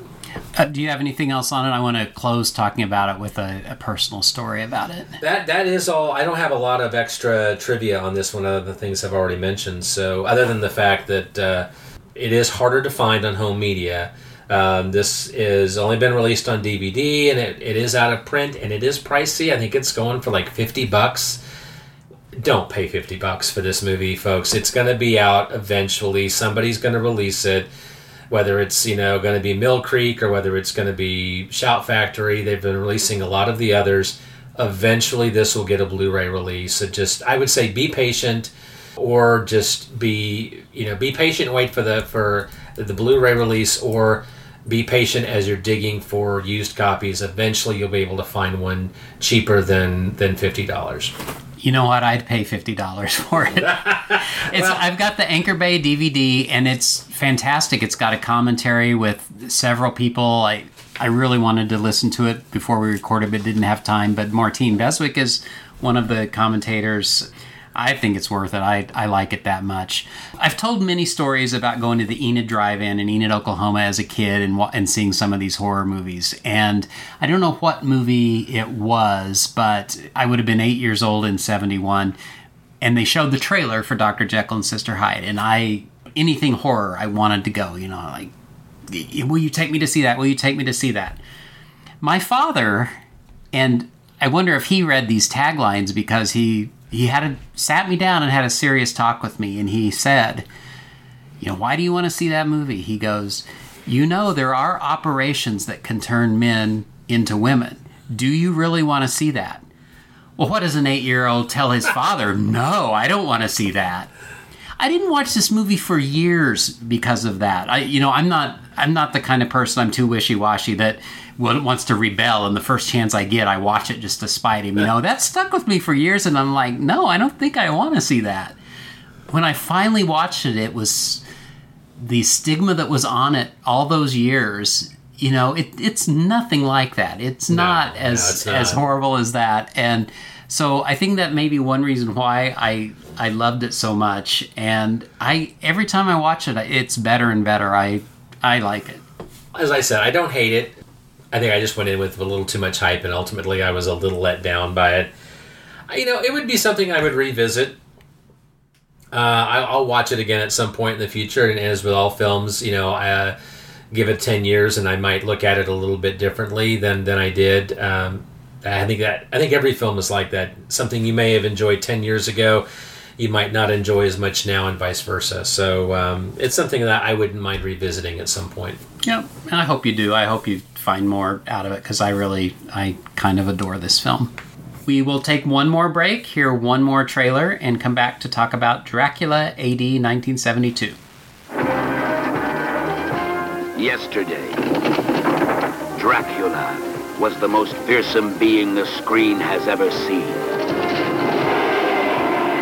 Today, tonight, you, you, you could be Dracula's next victim.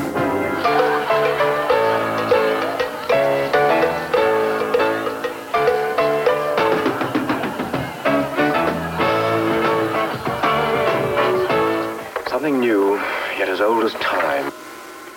Come on, Johnny. A date with the devil. Are you ready? He's ready. He's waiting to freak you out. Right out of this world. Died September the 18th, 1872. A hundred years ago to the day.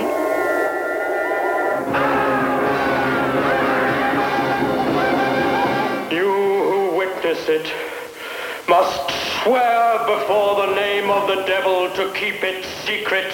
Who knows about vampires, for God's sake? My grandfather died fighting a vampire.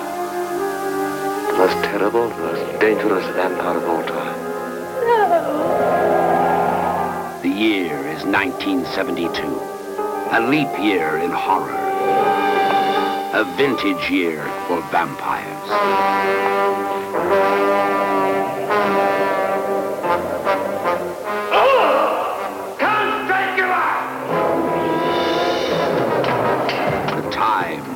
Masters of horror to meet again in the 20th century.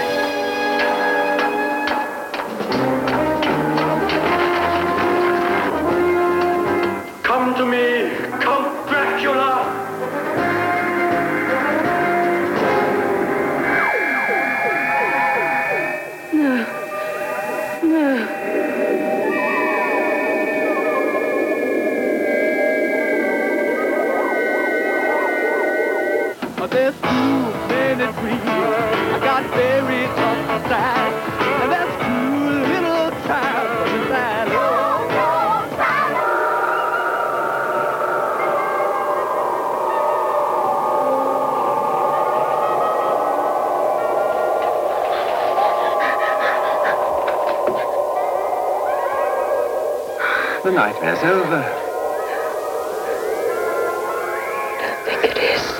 I have returned to destroy you. The Count is back, with an eye for London's hot pants and a taste for everything.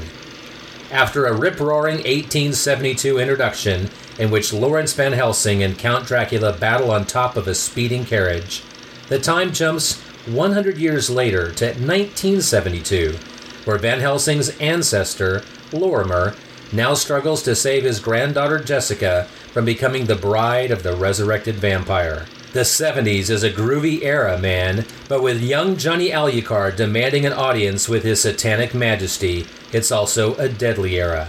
Past and present collide inside a dilapidated church that connects the two timelines.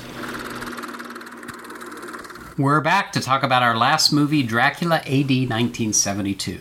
We've talked with the other two films about Hammer going through its transition and kind of evolving or, or, changing to try to accommodate the times. Here is a film that literally spans the classic era and the modern era, doing what it does. I feel like this movie has gotten a lot of love recently. It, it seems like when I first started really getting into Hammer, this was sort of a one that people didn't really like. And these days, I don't really find people that don't like this movie. It is a lot of fun. I think that um, even more so recently, you know, maybe in the last, you know, 10, 15 years, there's this resurgence of love for, for horror films of the 1970s and more acceptance of that, you know, funky style of music. And um, you, you got to think about, you know, the music of the, you know, this early 70s funky music almost has a disco vibe to it at times by the 1980s, anything disco related, anything with disco or anything type of funky music was just abhorred by people. And so I think that if you look at that time period, the 80s and 90s, there really wasn't that resurgence of popularity of the music. And music plays such a big, big part in this film. You know, much like with the Gorgon, I think you can love the Gorgon, but the special effects may pull you out of the moment for some people, as it did with me with Dracula AD 1972, if you're not into funky music, it's going to bother you. And that Carla did not like the music. She loved the movie, and she said, "Man, I wish they'd have done something different with the music." And I said, "You know, I actually like the music, but I can understand if you're not into the music, it's going to bother you. It's going to pull you out of the moment." I think that's why there was a time period where people just didn't get into it, whereas now, I think you know, there's just more love for that that that time period. You know and that that kind of that funky blaxploitation type music. And maybe you know Quentin Tarantino played a part in that when he really started to embrace that that era of filmmaking in a lot of the types of films that he's making uh, and continues to make. I think people look back at that grindhouse era with with uh, you know Joe Bob talks about that on uh, the last drive-in. Uh, you know he he talks about that Times Square, dirty, gritty, grindhouse era. You know that is for for a lot of uh, you know film fans. Uh, that's that's a an era where some really weird and, and gritty films were made, and people look a lot more fondly back at that time period. Dracula's not quite a grindhouse film, but you know, it's the start of that you know change of, of film style and stuff and i think that's why more people you know love it now than did you know 10 15 years ago Well, and also, I think the further we get away from when it was actually made, it gets better. And I remember reading, I don't think it was a big hit at the time, or maybe it was, but it was enough that they I mean they did the sequel I yeah, mean, yeah. But I remember reading that it, at that time it was like a bunch of old men writing what they thought kids were like and what they were doing, and that it wasn't authentic. Now we're so distanced from that. That's probably in our mind. That's exactly what it was like. So I think that's what I mean by time. The distance of time, I think, makes us look more fondly on it. And you know, who knows? Maybe that's what kids were like back well then. i think they tried to you know like with the music they they tried to to imagine that that's teenagers were going to listen to. I'm not sure that anybody ever really listened to stone ground. I've got a lot of interesting trivia on them but you know they just weren't a popular band. And the incorporation of the the kind of the supernatural you know and the occult elements which we would get so much of in the 1970s that too was based on real events but I, i'm kind of interested I, I wish when they did the marketing I, I am surprised that they wouldn't have maybe tried to tie in a little bit more to the fact that I don't know, partially based on real events of the day or something like that. I think he could have tied into because it really does. It was heavily inspired by some events that took place just a few years earlier. I think that that was a missed opportunity from the marketing department that they could have tapped into.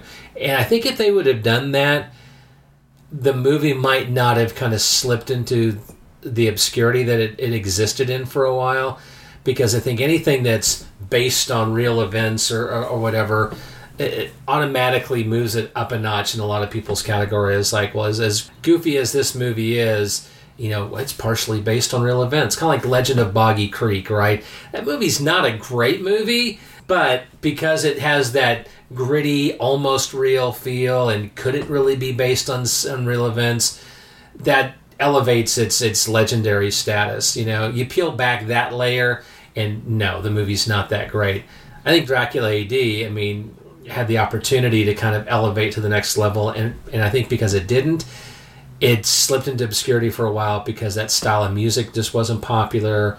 There was no nostalgia for '70s, but now we have it, and now that that nostalgia is there, now all of a sudden people are like, "Yeah, this movie's actually better than I remember it," because we look back fondly, more fondly now at that era than we did, say, in the '80s or '90s. And I feel like also I had read that Hammer had kind of milked the Dracula franchise as much as they could, and they wanted some way to refresh it. Yeah. So, what better way than to bring him? And a lot of people don't like it for that simple fact that Dracula doesn't belong in modern times. He, you know, is. Um, Well, I would agree. I mean, Dracula character. is it works best when he's in gothic settings, but he can work in modern times. And I think now, I mean, how many Dracula films have been made in the last, you know, 20, 30 years where Dracula has moved into a more contemporary setting? You know, there, there's been a lot of films where, where Dracula has been propelled forward, or, and even television shows where he's been propelled forward. And they work, you know, to, to one degree or another but this was probably the first time. Well, I don't know. I mean, I'm thinking there's a, probably some Dracula films in the 50s, the B films that were made that were kind of set In in, like in in modern times, but they didn't fare very well because again, I'd you know most people think vampires, they think Dracula, they think gothic setting, and that's where Dracula works best. They brought in writer Don Houghton to uh, do the screenplay. He also will do the Sa- Satanic Rites of Dracula a year later, and then Legend of the Seven Golden Vampires in '74, which are all kind of new twists on other tales. And I think, uh, again, like Dr. Jekyll and Sister Hyde, I think it's clever. I, I like how they sort of mash up. And I'm going to steal your thunder here and, and tell you that Don Houghton was a writer from Doctor Who. He actually wrote uh, two of the best stories from that era. Um, this is Jon Pertwee, Third Doctor, and the the stories he wrote, Inferno, was the seven part story that came at the end of Pertwee's first season, and then he did a six part story called The Mind of Evil, which was the second story of the next season. Um, Inferno is a unique story. Um, this is at a time period where the Doctor couldn't travel. Couldn't, he had lost his memory of time travel. He was exiled to Earth, and the TARDIS kind of became a prop. It sat in the corner, and he didn't really travel unless the Time Lords would send him on a mission. Inferno was the first time that entire season that we'd even seen the the console. We hadn't even been inside the TARDIS, and that was the first time in the entire show's run. And he uses it. He kind of gets it to work momentarily, but he he sidesteps into an alternate universe that really makes for a fun story. A lot of padding at seven minute or seven episodes, but it's it's a great story. Actually, I think it's one of the better stories from this time period. And then Mind of Evil is a fun story about mind control and Chinese diplomats and and assassins and very heavy on bringing in um, UNIT, which is the United Nations Intelligence Task Force, and uh, it also features the second appearance of the Master. And so, yeah, two really really good stories. And if I recall, I even think that he wrote, and I could be wrong, but I think that he he might have written one or both of the the novel adaptations for those stories, which was uh, kind of a rarity. So yeah, I I think that he's a great writer, and I think that that he's he's able to bring Dracula forward in in a fun way in this story. Uh, I think that it's. Uh, okay, Dracula dies at the end of every film, and how they bring him back in the next film is always a bit of a stretch.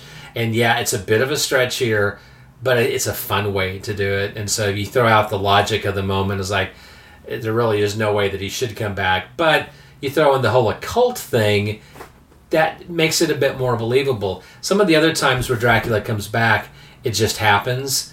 This one, there's actually some occult and some ceremony and some stuff that, to me, makes this one of the more believable ways the Dracula comes back.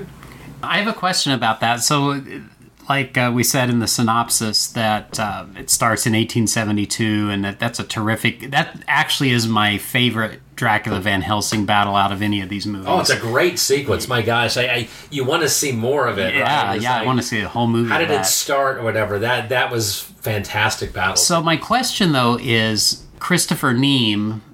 That's him that Mhm. collects the ashes and the stake. So that's just got to be an ancestor of Johnny Alucard, right? Because that you know Peter Cushing then is the ancestor of Van Helsing in '72.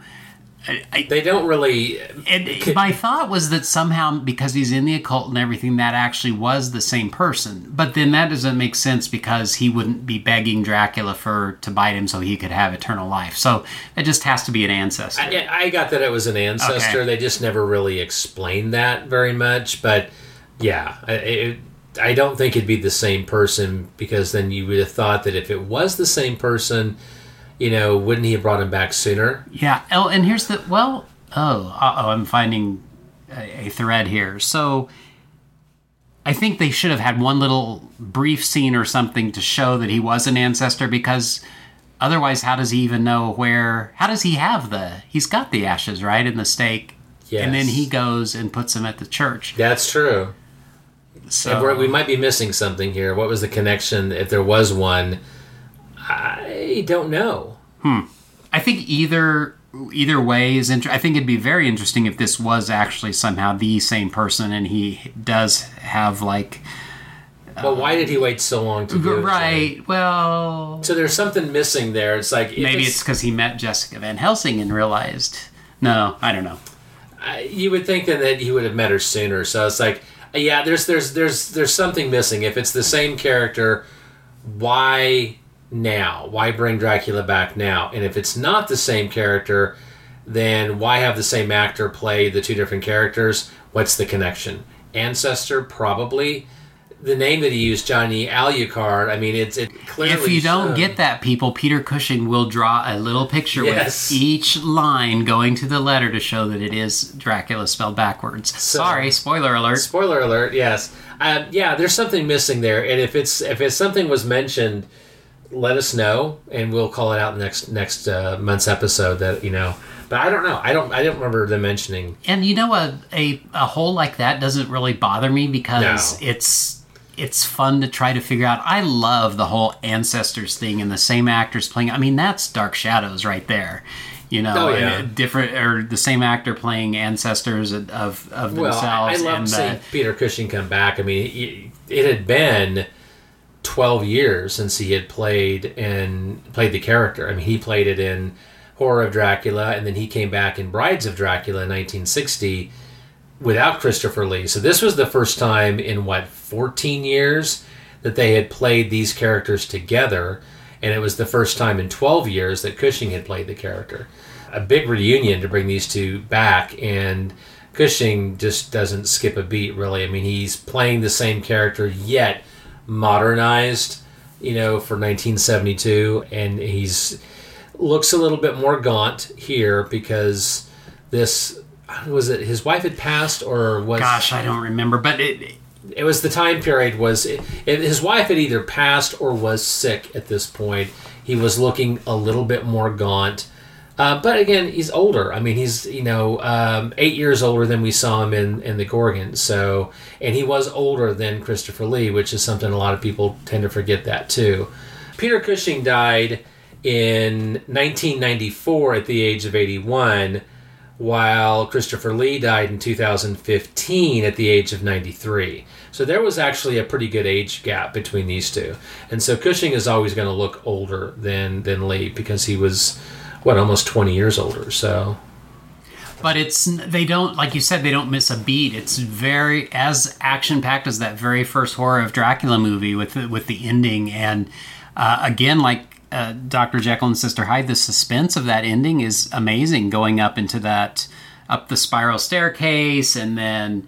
Uh, the they they give each other a beat down, and I'm sure there's uh, probably stunt doubles, but you can't really tell. And it's just exciting and su- suspenseful and action packed. And uh, when we talked about Horror of Dracula on that episode, we talked about how it was like an, an action version of the story, and this is very similar in that respect. I don't think it has any degradation of all at all in those qualities. no, I would agree. I would agree. It directed by Alan Gibson, who uh, did a couple movies for Hammer. He also will do Satanic Rites of Dracula a year later. So the same writer director team. And I had honestly had not realized how much of a direct sequel it was. I just thought it was okay. We're still set in modern times. It's been a long time since I've seen Satanic Rites, and um, yeah, I I was surprised that uh, Inspector Murray, played by Michael Coles, plays in both films. So there really is a connection, and of course.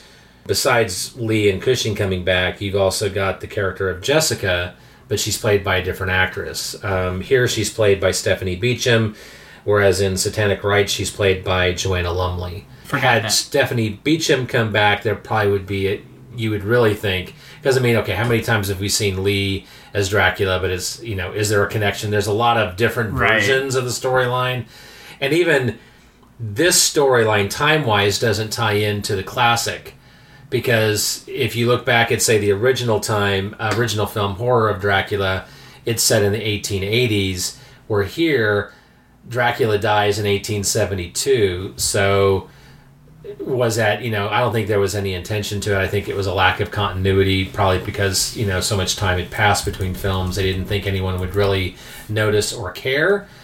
Now of course we care about every single little detail but it does throw off the timeline a little bit. So it's technically I almost did the math to see, okay, 100 years ago, how old would he have been, Peter Cushing, and now? And in this movie, the 1872 is is named Lawrence Van Helsing. Is that the original Dr. Helsing? Because I had in my mind that he was himself an ancestor of a Van Helsing. But well i mean the guess, van helsing's name has changed so much what was his character's name in the original Uh, the IMDb just says Doctor. Doctor was his first name. So yeah, so I mean, I mean, Abraham had been used in some versions of Van Helsing. I don't know though if there's you know you can go back to the original source material, and I don't know what his name was in that one honestly because there's been so many Van Helsing versions over the years. Yeah, I, I don't know. I mean, is it the same character? You, I would say let's just say it is, and ignore the fact that the dates may not match up entirely. You know what Avengers Endgame has done for us now? It gives us a whole new perspective to, to try to tie these things together. I mean, what did Cushing or Lee do in the original Dracula that started an alternative timeline that led us to Dracula AD 1972? Yes. I've, I got, I don't have enough time on my hands, but I would love to map that all out. I'm sure somebody already has on the internet. You know, they they map out everything else, so I'm sure it exists. And I know within you know all the different Dracula films, like he dies at the end of every film, and yet somehow comes back. You know, is it really the same Count Dracula? Because a lot of times things don't connect. Kind of the same thing with with uh, you know Peter Cushing in the Frankenstein films. Clearly, some of the films, the first two clearly are connected, but beyond that, is it the same character? Well, arguments can be made that it's not because of certain references and certain things that happen and experiments and what have you. It's a variation of the same character, but it's not necessarily the same character. Again, continuity is is is much more important to us today because we have the internet at our fingertips and we have these films instantly at our fingertips. Back then, continuity wasn't as important and they could twist and turn things to suit however they wanted and realize that, you know what, audiences aren't going to care because it's probably been three or four years since they've seen the last one anyway. And if they've seen it on television, they'd be lucky. So well, this they they kind of cheat here because they actually show his death at the beginning, and then Yeah. that way they can tie his rebirth to, to Exactly. the exact same thing. And obviously, they they did the date of 1872 because of 1972. So let's just do 100 years. That makes it a nice clean jump, and that's exactly why they did that. Despite the fact that it may not line up with the, the timeline in other films, they, they didn't care. And you know what? We shouldn't either because it's, as my mind, they're the same characters. Just disregard the years because they're the same. They're the same characters that we've seen. Or is it because because Dracula dies at the end of Horror of Dracula, but yet he's Van Helsing is alive and well for Brides of Dracula, and then Dracula comes back later. My head's starting to explode. yes, yes. On Earth two and Yeah. Earth twelve, and yeah, don't okay. Let's just scratch all this continuity talk and let's just say, don't worry about it. Sit back and It doesn't matter. a Doesn't matter. Yep. Yep. So you mentioned uh, Stephanie Beacham, and I know uh, from previous conversations you were a Dallas fan in the day. Did you ever watch Dynasty? I was aware of it and I would see bits and pieces of it here. I never was a Dynasty fan. Yeah. So Stephanie Beacham Yeah. was Sable on that, and then took that into its spin-off, The Colbys. And I always know her because uh, Ricardo Montalban was also on those both Yes. shows at the time, and he would always call her Sabila. so that's uh, stuck in my head all these years. So I've got a Star Trek connection with her. I have one with Ricardo Montalban. Oh, oh, see, there we go. Yes, yes. You know, this one kind of surprised me. I it was one of those things I forgot about. She was a guest star on an episode of Star Trek: The Next Generation, the episode called "Ship in a Bottle." This is a kind of a, a, a cool connection because uh, it involves Sherlock Holmes. If you're a Next Generation fan, they had Sherlock Holmes and and and Moriarty i- incorporated into a couple of episodes. Data plays Sherlock Holmes, and they go to the holodeck, and I think it was season two. And uh, I'm not sure. I don't think this was the episode. I think it this one came a few seasons later, where they bring the character back. But there's an actor who plays Moriarty, and he becomes kind of self-aware. He ends up escaping the the holodeck at one point, uh, and through a crazy set of circumstances. Anyway, she plays she plays a uh, character Countess Bartholomew, who's involved in the holodeck storyline, involved in trying to get you know that inadvertently you know Moriarty is like wants to get out of the holodeck, and uh, they end up he basically becomes self-aware. So he's still he's a computerized hologram but he's self-aware. And they end up basically putting him in this computer program that runs continuously so that he's able to live. Because they realize that he was becoming self-aware because he realizes the passage of time in between holodeck holodeck visits.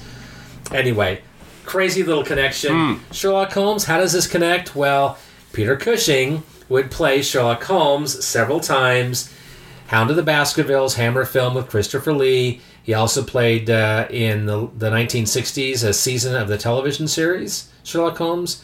And again, one of the last films that he did was uh, 1985's um, Sherlock Holmes and the Masks of Death.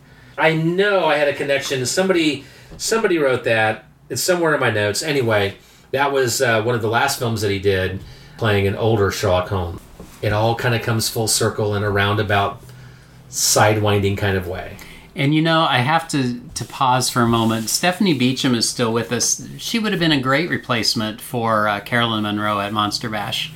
She's yeah, still active. She's still she's still very much. So. She's had just a wee bit of plastic surgery, it looks like, but she's still. I haven't us. seen a current picture of her, so I'll have to take a look. Yeah, I, I, I was surprised. I mean, I was like, I can't recall the last time I've seen her in anything, but she's still very much alive and, and continues to act and. Uh, and one of those actors and actresses that you're like, oh wow, I didn't know they were still alive. They end up, you know, doing lesser known film work and television work, and but remain very very active. I tell you, after watching this again, I'm very, very eager to meet Christopher Neame because he's terrific in this. I love that character of Johnny Alucard. He's and, a lot of fun in this one. A lot yeah. more fun than I re- remember. It'd been a few years since I'd seen this, and I was like, he's good. Yeah, really, that face. I mean, he's he's yeah, perfect. Yeah, he's really good in this. He's another one. I was surprised at how active that he had remained over the years because you know he, he did a lot of television work. He didn't know Hammer. He did Lust for a Vampire, but he was also in Blake Seven, which I'd mentioned before. He was also in Dallas and Dynasty uh, in guest appearances on both shows. Who did he play? Now that you say that, I remember that name in the credits, and I never put two and two together. I, I don't know. I didn't write down the characters that he played, but he was in several episodes of both shows. James Bond, we've mentioned several Bond references in this episode. He was in License to Kill, 1989, opposite uh, Timothy Dalton. He was also in Babylon 5, which Carl and I have just started revisiting that series. I'm having a lot of fun rewatching that. Yes, Star Trek reference. He was in start episodes of Star Trek Voyager and Star Trek Enterprise. I did not know this. And he was in Doctor Who. There's another shock and surprise. He was in the unfinished story Shada, the next to last season for Tom Baker. So his sixth season, the very last story of the season was going to be a six-parter called Shada, and there was a writer's strike, and it was only partially finished and they had to delay production. And then when the writer's strike resolved, they couldn't bring everyone back together because all the cast and crew had moved on to other things. So they shelved the episode. They used footage of it when they did their big uh, 20th anniversary special, The Five Doctors, to incorporate Tom Baker into the story when Tom Baker didn't want to come back to play uh, the fourth Doctor. They eventually put this out on VHS and DVD with bridging segments. It's now available on DVD. They fully animated using the original audio and then using new audio recorded by Tom Baker and the rest of the cast. And so I don't know if Christopher Neame came back to play his character or not. I need to do some research on that. But uh, that's kind of a, a, classic lost story of Doctor Who that's not really lost, it's just never finished. But it's been redone and, and put out there for a few different versions over the years. Holy cow, the things Christopher Neame has been in over the years, the I TV know. shows, I had no idea. I probably have seen him and not realized that was I him. know, it's amazing. In in and this is funny, he was actually in Dynasty before he was in Dallas and Dynasty came after Dallas. But anyway, I, I don't after all recognize these characters. On Dynasty it was Hamilton Stone and on Dallas it was Gustav Hellstrom. The one last thing I want to say, and then you can get to all your notes, is I think, big spoiler alert, the twist that Jessica's boyfriend is a vampire, that caught me off guard, and I've seen the movie before. I mean, I think that's a twist that really. Did you feel it was like forced and unnatural? To me, it just truly surprised me. I forgot. Oh my god, he is a vampire. I, I forgot about. Again, it's been so long since I've seen this. No, I didn't think it was forced at all. I thought that was that was a cool twist. I thought I liked it. Okay, what you got? Well, let's see. Going down the cast, just a few other mentions. Marsha Hunt plays the character of Gaynor Keating. There's a lot of different, you know, uh, sub characters. But mentioning her, I mean, she didn't do a lot. Only 12 credits, but there's a couple that really stood out. Another Bond reference. There's so many in this episode. She was in Never Say Never Again, the 1983 non main Bond film with Sean Connery coming back for his seventh and last time. And then she was also in uh, a film that gets a lot of notoriety, Howling 2. So we got to mention Michael Coles plays Inspector Murray. Lots of TV work. Oh, here's just shocking. Another Doctor Who Mhm. reference. He was in Doctor Who in the Daleks, the 1965 Peter Cushing film. Episodes of the Avengers, and he plays the same character in Satanic Rites of Dracula, like we mentioned. So, and of course, Caroline Munro plays Laura Bellows. We've mentioned several other films that she's done, you know, from the Phibes films to The Golden Voyage of Sinbad, Captain Kronos, At the Earth's Core, Star Crash, and of course House of the Gorgons. So, and she she's really good in this film. The music in this film, I, I want to talk about that. Great music from Mike Vickers. It's definitely that early mid '70s funky blaxploitation vibe. And then you know I can't remember the music, but I'm curious because he apparently he didn't compose a lot of films, only 13. But one of the films that he credited that was credited for was At the Earth's Core.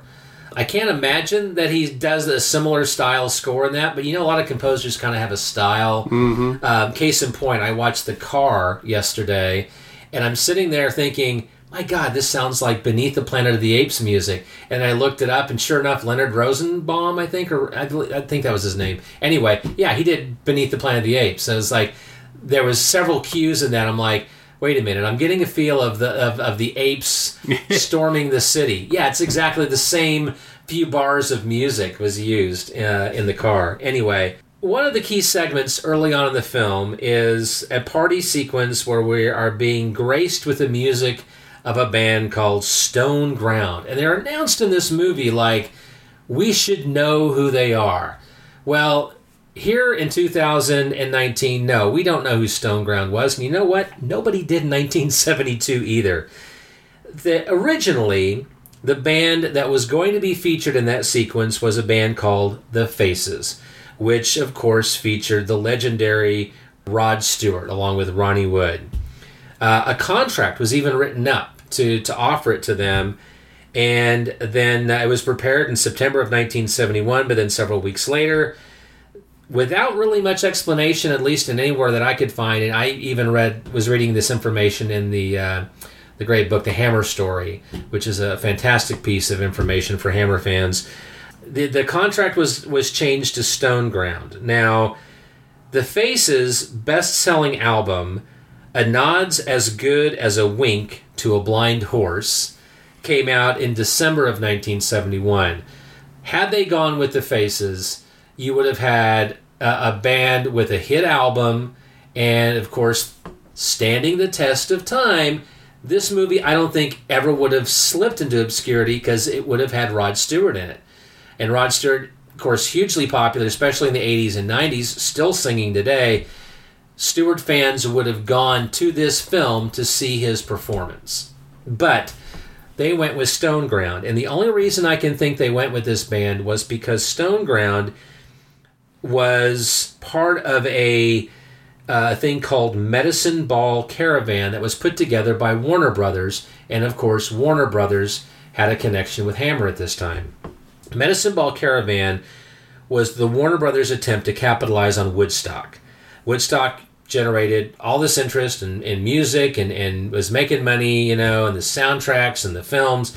So Warner Brothers wanted to capitalize on it. And so they come up with this idea of sending this caravan of 150 people, and it was a hippie caravan, 150 people going across uh, cross country in an 8,000 mile cross country trip, doing all these musical performances, and they were going to make a film about Medicine Ball Caravan, which was done. Ironically, it was made into a film in 1971. Martin Scorsese was an associate producer. Uh, the soundtrack featured music. Besides Stone Ground, we got music from the likes of Alice Cooper and B.B. King. How those two ended up in the same soundtrack, I'll never know.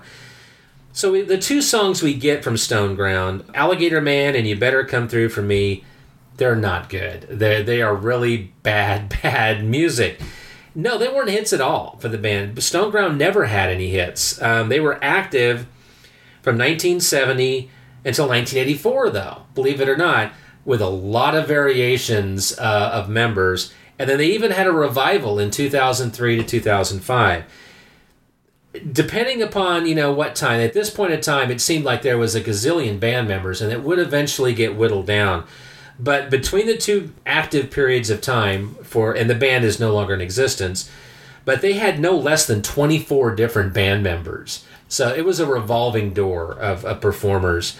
They were basically the traveling house band for Medicine Ball Caravan. So they weren't even really featured performers, I don't believe, in, in this tour. If they were, you know, they didn't have any hit records. And I guess if you're if you're high or stoned at a concert and you, and you hear music, you're probably going to enjoy it. Everyone seemed to in this opening sequence of the film, but I think the biggest claim to fame really is that Martin Scorsese was associate producer. They were featured in this movie, and three members left the band in 1973 to form Pablo Cruise, which not one of the biggest bands in rock history, but more well known than Stoneground. Gosh, what would have happened if they would have gone with the Faces instead? That would have been I think a much much in, much better choice and much more interesting. And again, I predict that the movie never would have kind of had that period where it wasn't as widely known. I mean, although the movie did get played on the CBS late movie back in the day, so maybe it wasn't as forgotten as we think. It certainly has a lot of love more for it now than I think it did at least at one point. So the other big thing about this is is the connection to real life events.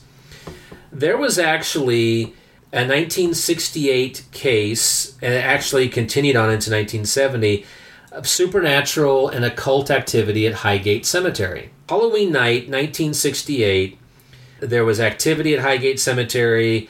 A coffin was opened, a body was disturbed, an iron stake was driven through the chest cavity of a corpse. There was all sorts of this occult activity using flowers, forming occult symbols and such there was a televised special about you know the supernatural activity and ghosts and such seen at Highgate Cemetery that of course got a lot of people going and flooding there. Then in 1970 there was a charred and headless corpse discovered at Highgate Cemetery, furthering the fact that there was occult activity going on at uh, at there. And apparently this was at least partially responsible for the elements of that into the script and, and things that Don Houghton was taking from elements happening in the day. Kind of again, I think there was a missed opportunity from the marketing department to, you know, somehow say based on real events of the day. I mean, of course, Dracula's not real, right? But you know, some of the events in the film they could have they could have done something. You know, they would do it now based on a real story, you know. Ripped from the headlines. Yeah, exactly. They, they would certainly do that. But anyway, I thought that was interesting. I never knew that, that there was that connection to real life events. And last but not least, this was a cool thing about the promotional aspect of the movie. Apparently, in some screenings here in the U.S. in cinemas, Barry Atwater appeared. Now, he had played, although he didn't at this point, but he would play Janos Skorzeny in Kolchak the Night Stalker, which well, when, when was that? Was that 72? 71, 72, maybe? Yeah, maybe like that, that. maybe so there was intentionally, you know, he was seen in segments where he was, I guess, seen rising out of a coffin and asking the audience to join to become members of the Count Dracula Society. So they were doing a little bit of some cross promotional things there to, you know, oh, join the Count Dracula Society. I would love to know if that promotional film is out there. I, I didn't do any research to see if it's out there on YouTube. It, um, it's got to exist somewhere, but I thought that was kind of interesting. A little, you know, fun little uh, promotional thing that uh, I think we don't really see enough of in, in films today. But anyway. That's all I've got. That's, that's my trivia. I had a lot of stuff on this one. You know, it is available on home media, although this one hasn't been released on Blu-ray yet. I don't believe. I thought that it was. Oh, yes, it is. Is it okay? Because That's it and Satanic Rites came out from Shout about the Okay, same well time. then good because then I because I thought that it was, but then I did a search on Amazon and I couldn't find it. So. No features, zero double extra features. Well, it's isn't it? It's from the Warner Archive collection, which is notorious for a lot. oh, that's right. It's not Shout Factory. You're right. It was yeah. yeah, yeah, which is why there's never any extra Gotcha. features. It was out on DVD. Uh, it's also was part of a, a 2007 four film favorite set with Horror of Dracula, Dracula Has Risen from the Grave, and Taste the Blood of Dracula, which is the version I have. And it's also, if you've got Amazon Prime, uh, it's available there to rent or buy. Of the three films, this is the more readily available. Uh, and of course, as you mentioned, it's available on Blu ray. Uh, this one is, is definitely out there for people to see. And I recommend that they do. Yeah, it's definitely a fun film. Of the three films, this was my favorite. You know, there wasn't really anything I, I didn't like about this one. I would have loved to see more Christopher Lee. We kind of You mentioned that, but you know, if you had not mentioned that, I wouldn't have even thought of it. And they've said this about the other Dracula movies. He may not appear in them as much, but his presence is there the entire time. And I think, I know I don't consciously think, oh, he was hardly in it. sometimes less is more, and so you don't want to see too much of Christopher Lee. I mean, that would people would say, "What? Why are you saying that?" No, I think you could see too much of Dracula in a film. I think yes, certainly. I think this is this is uh, maybe just a tad more. A couple of the films suffer from that, from a, a lack of of uh, of Dracula presence. I would like to see him maybe just a little bit more. I, I think what we see of him is great. I think he makes the transition into modern times. I know Christopher Lee had some reservations about bringing the character to 1972, but ultimately liked the script and liked what they did with it, and, and enough that he would come back and do it again in Satanic Rites of Dracula. I, I think that uh, that says something as well that, that they did something right. Of Christopher, Christopher Lee was very protective of you know, despite the fact that sometimes he didn't always. I've seen in some interviews where you know I don't think he necessarily held the horror films as as in as high a regard as we do but he was protective to a degree of that Dracula character, and especially when taking on movie roles, if, if he didn't really like the film, I mean, a lot of people will say, come on, Christopher Lee was in everything, and he did do a lot of stuff, you know, very, very overly prolific at times, but there were times that Christopher Lee said no. And, you know, he did not come back for Legends of the Seven Golden Vampires, and um, he, had, he was ready to move on from that role. This movie he enjoyed enough that he decided he would come back for Satanic Rites. He didn't enjoy that one as much, which is why he, he decided to walk away from the character. I haven't visited that one in a long time. I kind of want to see it now that it's a sequel. I don't have a great copy of it. I've got a VHS dub of it. I, kind of want to revisit that. My favorite, also, however, Dr. Jekyll's Sister Hyde is close behind that. I really, really like that movie. And then Gorgon below that. So our order is a little different, but we agree on this one. We agree that this is our favorite. Yeah, then I think yeah, our, our second film is, is a little different, but you know that does happen from time to time. It Despite does. What, it does. What uh, Mr. Turek said that we Yeah. you know, we never disagree. We do disagree sometimes, but I acknowledge you know what you said about Dr. Jekyll and Sister Hyde, and and maybe I don't uh, dislike it quite as much, you know, but I still have issues with that one. Sure. Uh, as with as with the Gorgon, I don't really have much much wrong to say about Dracula AD. I love the music. Yeah. Uh, and I know Carla really did enjoy the, the movie. She just didn't enjoy the music, but she said if they would have replaced the music, that would have been perfect for her. She loves Peter Cushing and Christopher Lee, uh, and she's loving the Hammer films. So, with an exception being Dr. Jekyll and Sister Hyde, she she definitely loves uh, the the Dracula films. So, she said she wants to see all the others. So. You know, gosh, that means I'll That's have a to fun sit down. marathon. I know. I was like, okay, I'll guess I'll sit down and do that. All right, well, that's our three movies for this month. Let's take one more break and we'll come back and wrap up the show. Prepare for a spine tingling, nerve shattering podcast featuring all your favorite monsters. You won't believe your ears when you listen to Monster Kid Radio. Hear your host, Derek M. Koch, and his ever rotating stable of guests discuss your favorite classic and sometimes not so classic monster movies. Subscribe to Monster Kid Radio through iTunes or Stitcher, or visit monsterkidradio.net before the next weekly episode of Monster Kid Radio. Go through the archives for interviews with Sarah Karloff, Victoria Price, and Joel Hodgson. Listen to the discussions about movies like Creature from the Black Lagoon, Island of Terror, and King Kong. And don't forget convention coverage from Monster Bash and the H.P. Lovecraft Film Festival. Classic monsters, modern talk, and the head of Rondo Hatton. Only on Monster Kids Radio.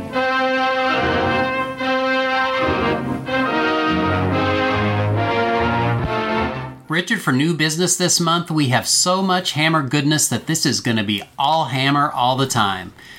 You mentioned earlier, Shout Factory keeps putting out the uh, Hammer Blu rays. For June, on June 11th, it will be Frankenstein Created Woman. I want to talk about this for a sec because that was one. Well, first of all, I love the Mark Maddox art. That's reason enough to Mm. get it. So However, I, I always check my shelf just to see because it's just like comic books. I buy something that I think's great, and it turns out I already have it. I'll be darned if I don't have Frankenstein Created Woman on Blu ray. It came out a few years ago from Millennium. I don't know. I didn't think it was a you know region free. I don't think it was from England, but hmm. I have it on Blu-ray. So this is one of those where I'm going to have to compare special features, and I'm doubting very seriously, even though I want that art. Maybe he'll have it for sale at Monster Bash on a. He has so much art there, and his work is so amazing. I, I every time I walk by the one from the Raven that he did that I've got hanging on my wall of Boris Karloff and Vincent Price, it looks like a picture. It just I have to do a double take sometimes. It was amazing work. Usually, when we talk about these Blu-rays that you can't get anymore, or DVDs, I guess, and how much they cost and all of that, I was rewarded this time because I looked up that Millennium edition of Frankenstein Created Woman, and it's going for seventy two ninety nine on Amazon. So woohoo! I finally have something that's of some value. of course, that might go down when the Shout Factory edition comes out. but- Probably will, yeah. but anyway, so that's that. Birthdays, all hammer again. We have Sandor Eles, was born June 15th, 1936. He was in Evil of Frankenstein and Countess Dracula. Suzanne Farmer, June 16th, 1942. She was in Devil Ship Pirates, Dracula Prince of Darkness, and Rasputin the Mad Monk. And then David Peel, June 19th, 1920. He was the vampire bad guy in Brides of Dracula. Excellent. Anniversaries, movies released. June must be a good year for Hammer because there are probably 12 to 15 movies that all came out. I won't give the specific dates here, but I'm just going to rattle them off Revenge of Frankenstein, Crescendo, Trace, Taste the Blood of Dracula, Shadow of the Cat, if you count it as Hammer, which I think most people do these days. Captain Kronos Vampire Hunter, Frankenstein and the Monster from Hell, Night Creatures, Four Sided Triangle, Man Who Could Cheat Death, Nightmare, Horror of Frankenstein, The Lost Continent, Stop Me Before I Kill, Curse of Frankenstein, and Hysteria. All of those Hammer movies came out in the month of June. And finally, in the TV Terror Guide, TCM is pulling through this month Turner Classic Movies with four classic hammers. On June 4th, a double feature of Curse of Frankenstein and Horror of Dracula. June 15th, The Mummy, the 1959 version. And then June 23rd, The Nanny with Bette Davis. Which just makes me think of, of our exploitation that we keep Yes. talking about doing. Yes. The Nanny's a fun one. I, that was one I didn't see until a few years ago, and and uh, you know that's that's that's a fun one.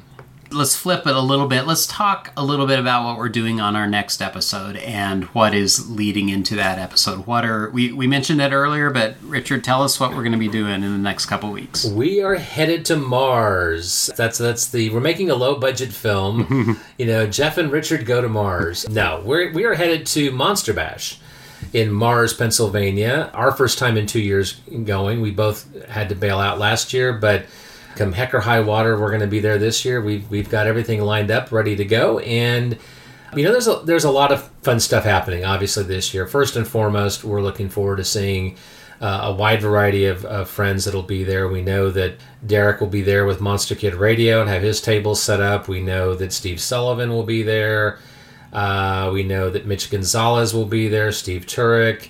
Unfortunately, our good friend Jonathan won't be. Although you know, he certainly has the best of all reasons why not to be there. He continues to send us pictures of baby Stella, and she is his sweetheart. So we've got to get her a souvenir from the bash. We've got to do something, absolutely. So, and uh, I, I know that there's other people that are going to be there. Um, you know, uh, what. Uh, my mind has gone blank, but I know that there's going to be a lot of people at uh, at the bash. So um, those are just the ones that immediately come to the top of my head. I know Juan will be there uh, with his with his table, and he'll be taking my money at some point. Uh, with because I'm in pursuit of more Santo films. I know that Mark Maddox is going to be there.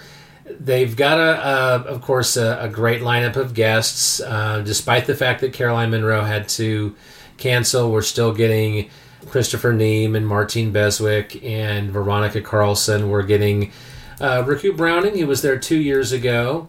There's, I mean, there's been some rumblings. Are they going to be doing the Rondo Award presentations? I don't think so. I thought I heard that, but then I see everything now about uh, Wonderfest or wherever that happens. So I'm not sure. I don't know, but considering that they've got so many people there, I mean, because Martine and, and Caroline and, and Veronica won. Of course, Ron Adams won. So uh, I don't I don't know. You know, they have their own award too, though. The well, they do, they do. So I don't know. So maybe you know. In any case, it, it's uh, that's going to be fun. And of course, as always, there's there's Q and A's and screenings, and I'm particularly interested to see the Monkey's Paw the the Lost film that's being brought. Uh, I think by was it Tom Weaver? I think is bringing a copy uh, that's been recently discovered. The the French version of the film with English subtitles. The was it the 1933 version? I think. You know, I'm dying to see that film. Actually, uh, Revenge of the Creature is going to be the the drive-in feature outside. Um, so that should be a lot of fun, weather permitting. Uh, of course, there's the the prize toss, the free burritos and tacos at the Mexican horror flick that I can't remember the name of the movie, but I'm interested in it. It's it's not even going to have it's not in English and there's no subtitles, so it's going to be let's just watch this flick and, and see what we get. But it's one that oh, it's got the the one with the monastery.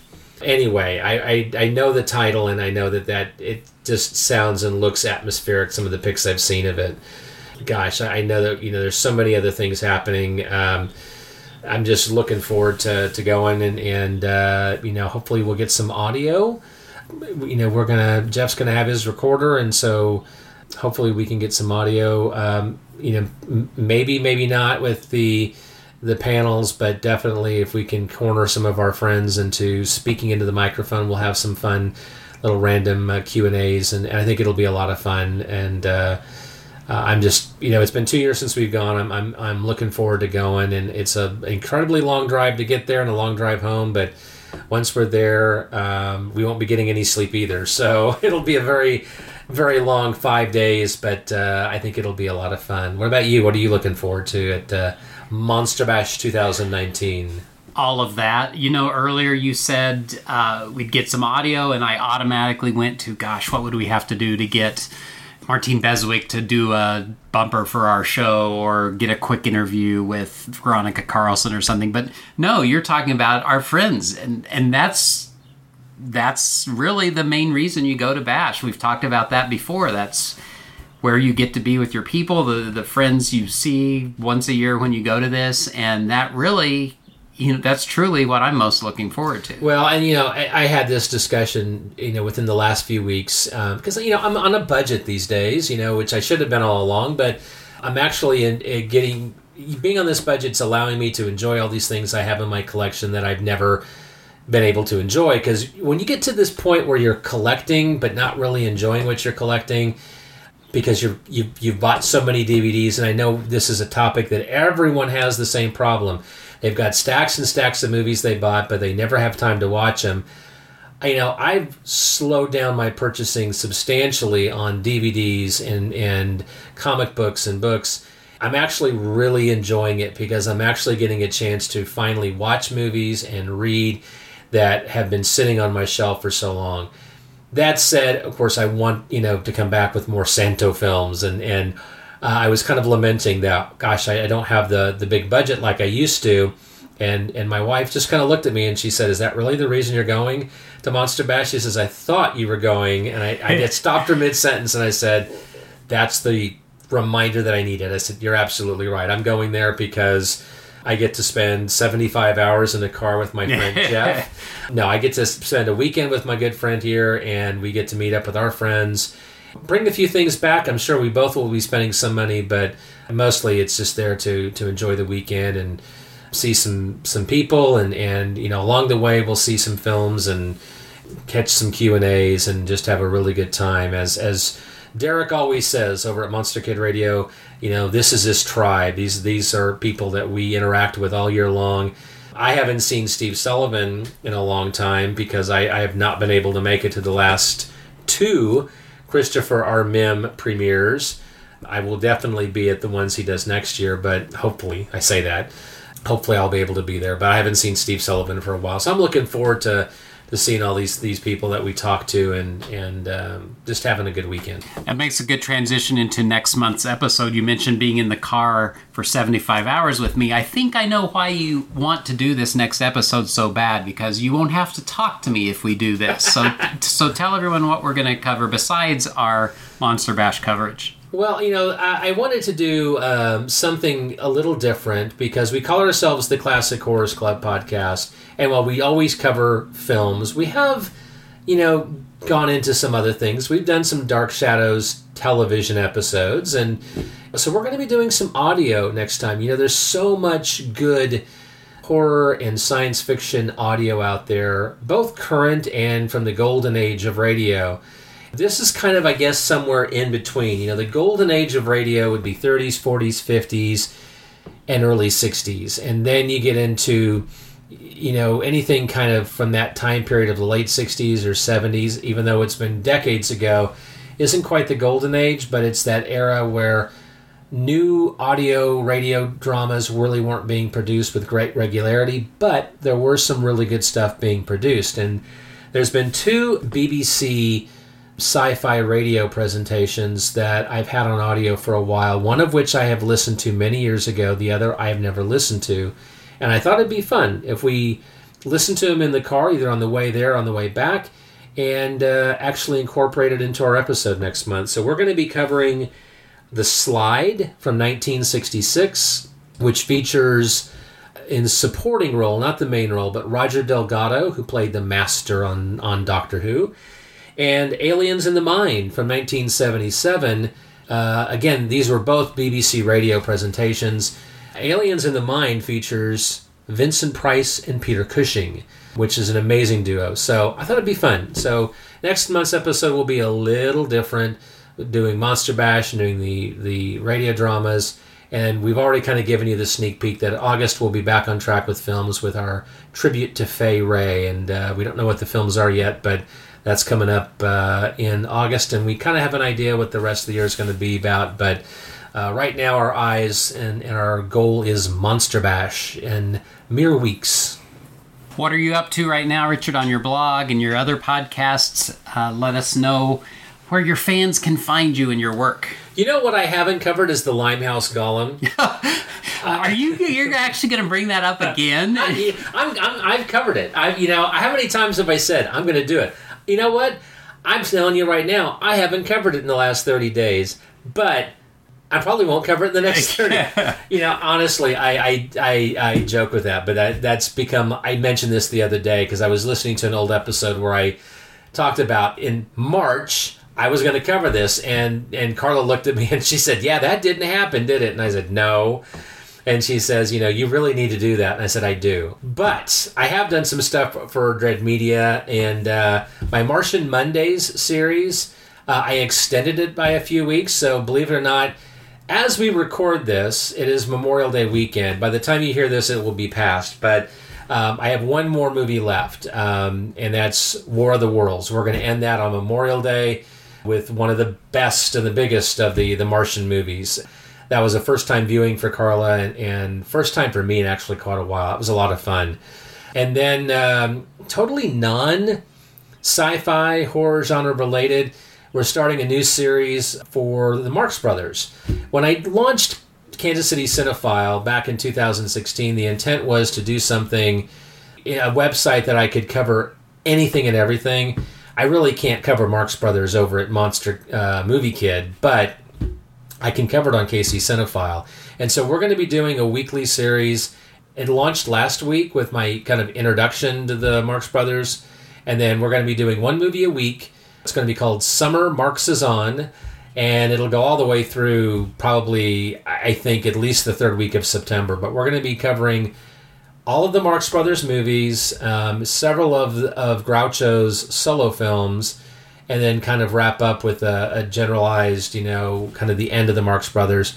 And I think along the way, we might have some bonus uh, postings that won't appear. All of these are going to hopefully appear on Wednesday. We'll probably have a few bonus ones. I want to cover um, some of the audio works of the Marx Brothers as well as some of their televised work. Uh, Groucho did, uh, for example, a uh, straight dramatic appearance uh, in one of his uh, televised appearances in the 1960s. And Chico actually did an appearance on television, which a lot of people don't remember. So I figured that would be fun. Beyond that, you know, I got some stuff coming up on Dread Media. I did some Martian movies over there, and then I've got um, this upcoming win Monday is The Curse of La Llorona. I did a review of that again, which will probably be a few weeks in the past by the time you hear this. I also did a review on Blood Feast. I'm kind of percolating, but I think I, I'm going to be doing some audio reviews possibly on the car, which I just watched because that was on Shudder. They're getting ready to pull it off already, and uh, as well as a film I watched last night that is just in my brain, Blood Harvest from 1987 with Tiny Tim.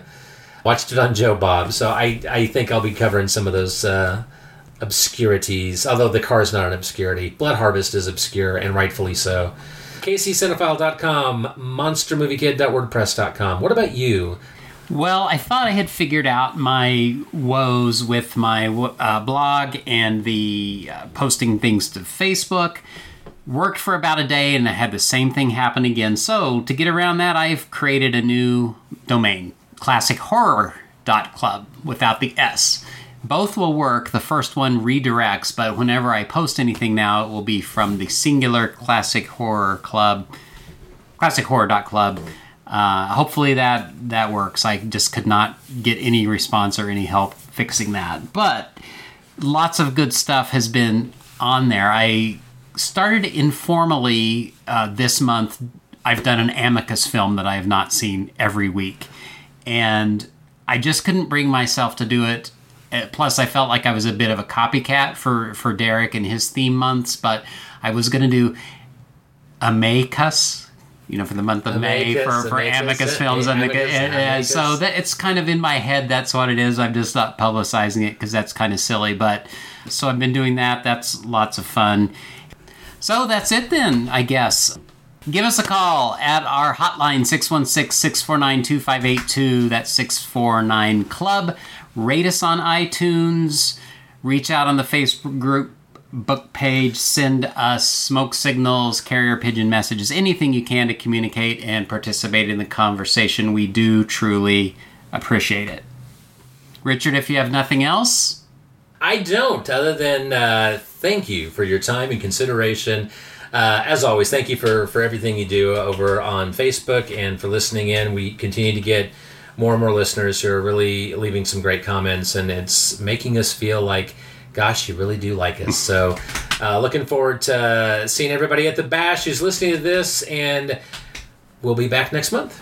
Yep, so we'll leave with the song Dracula AD 1972. It's by the Pocket Gods from their 2012 album, The Land of the Giants. And that is, with everything else, available on iTunes. We'll see you next month. Take care.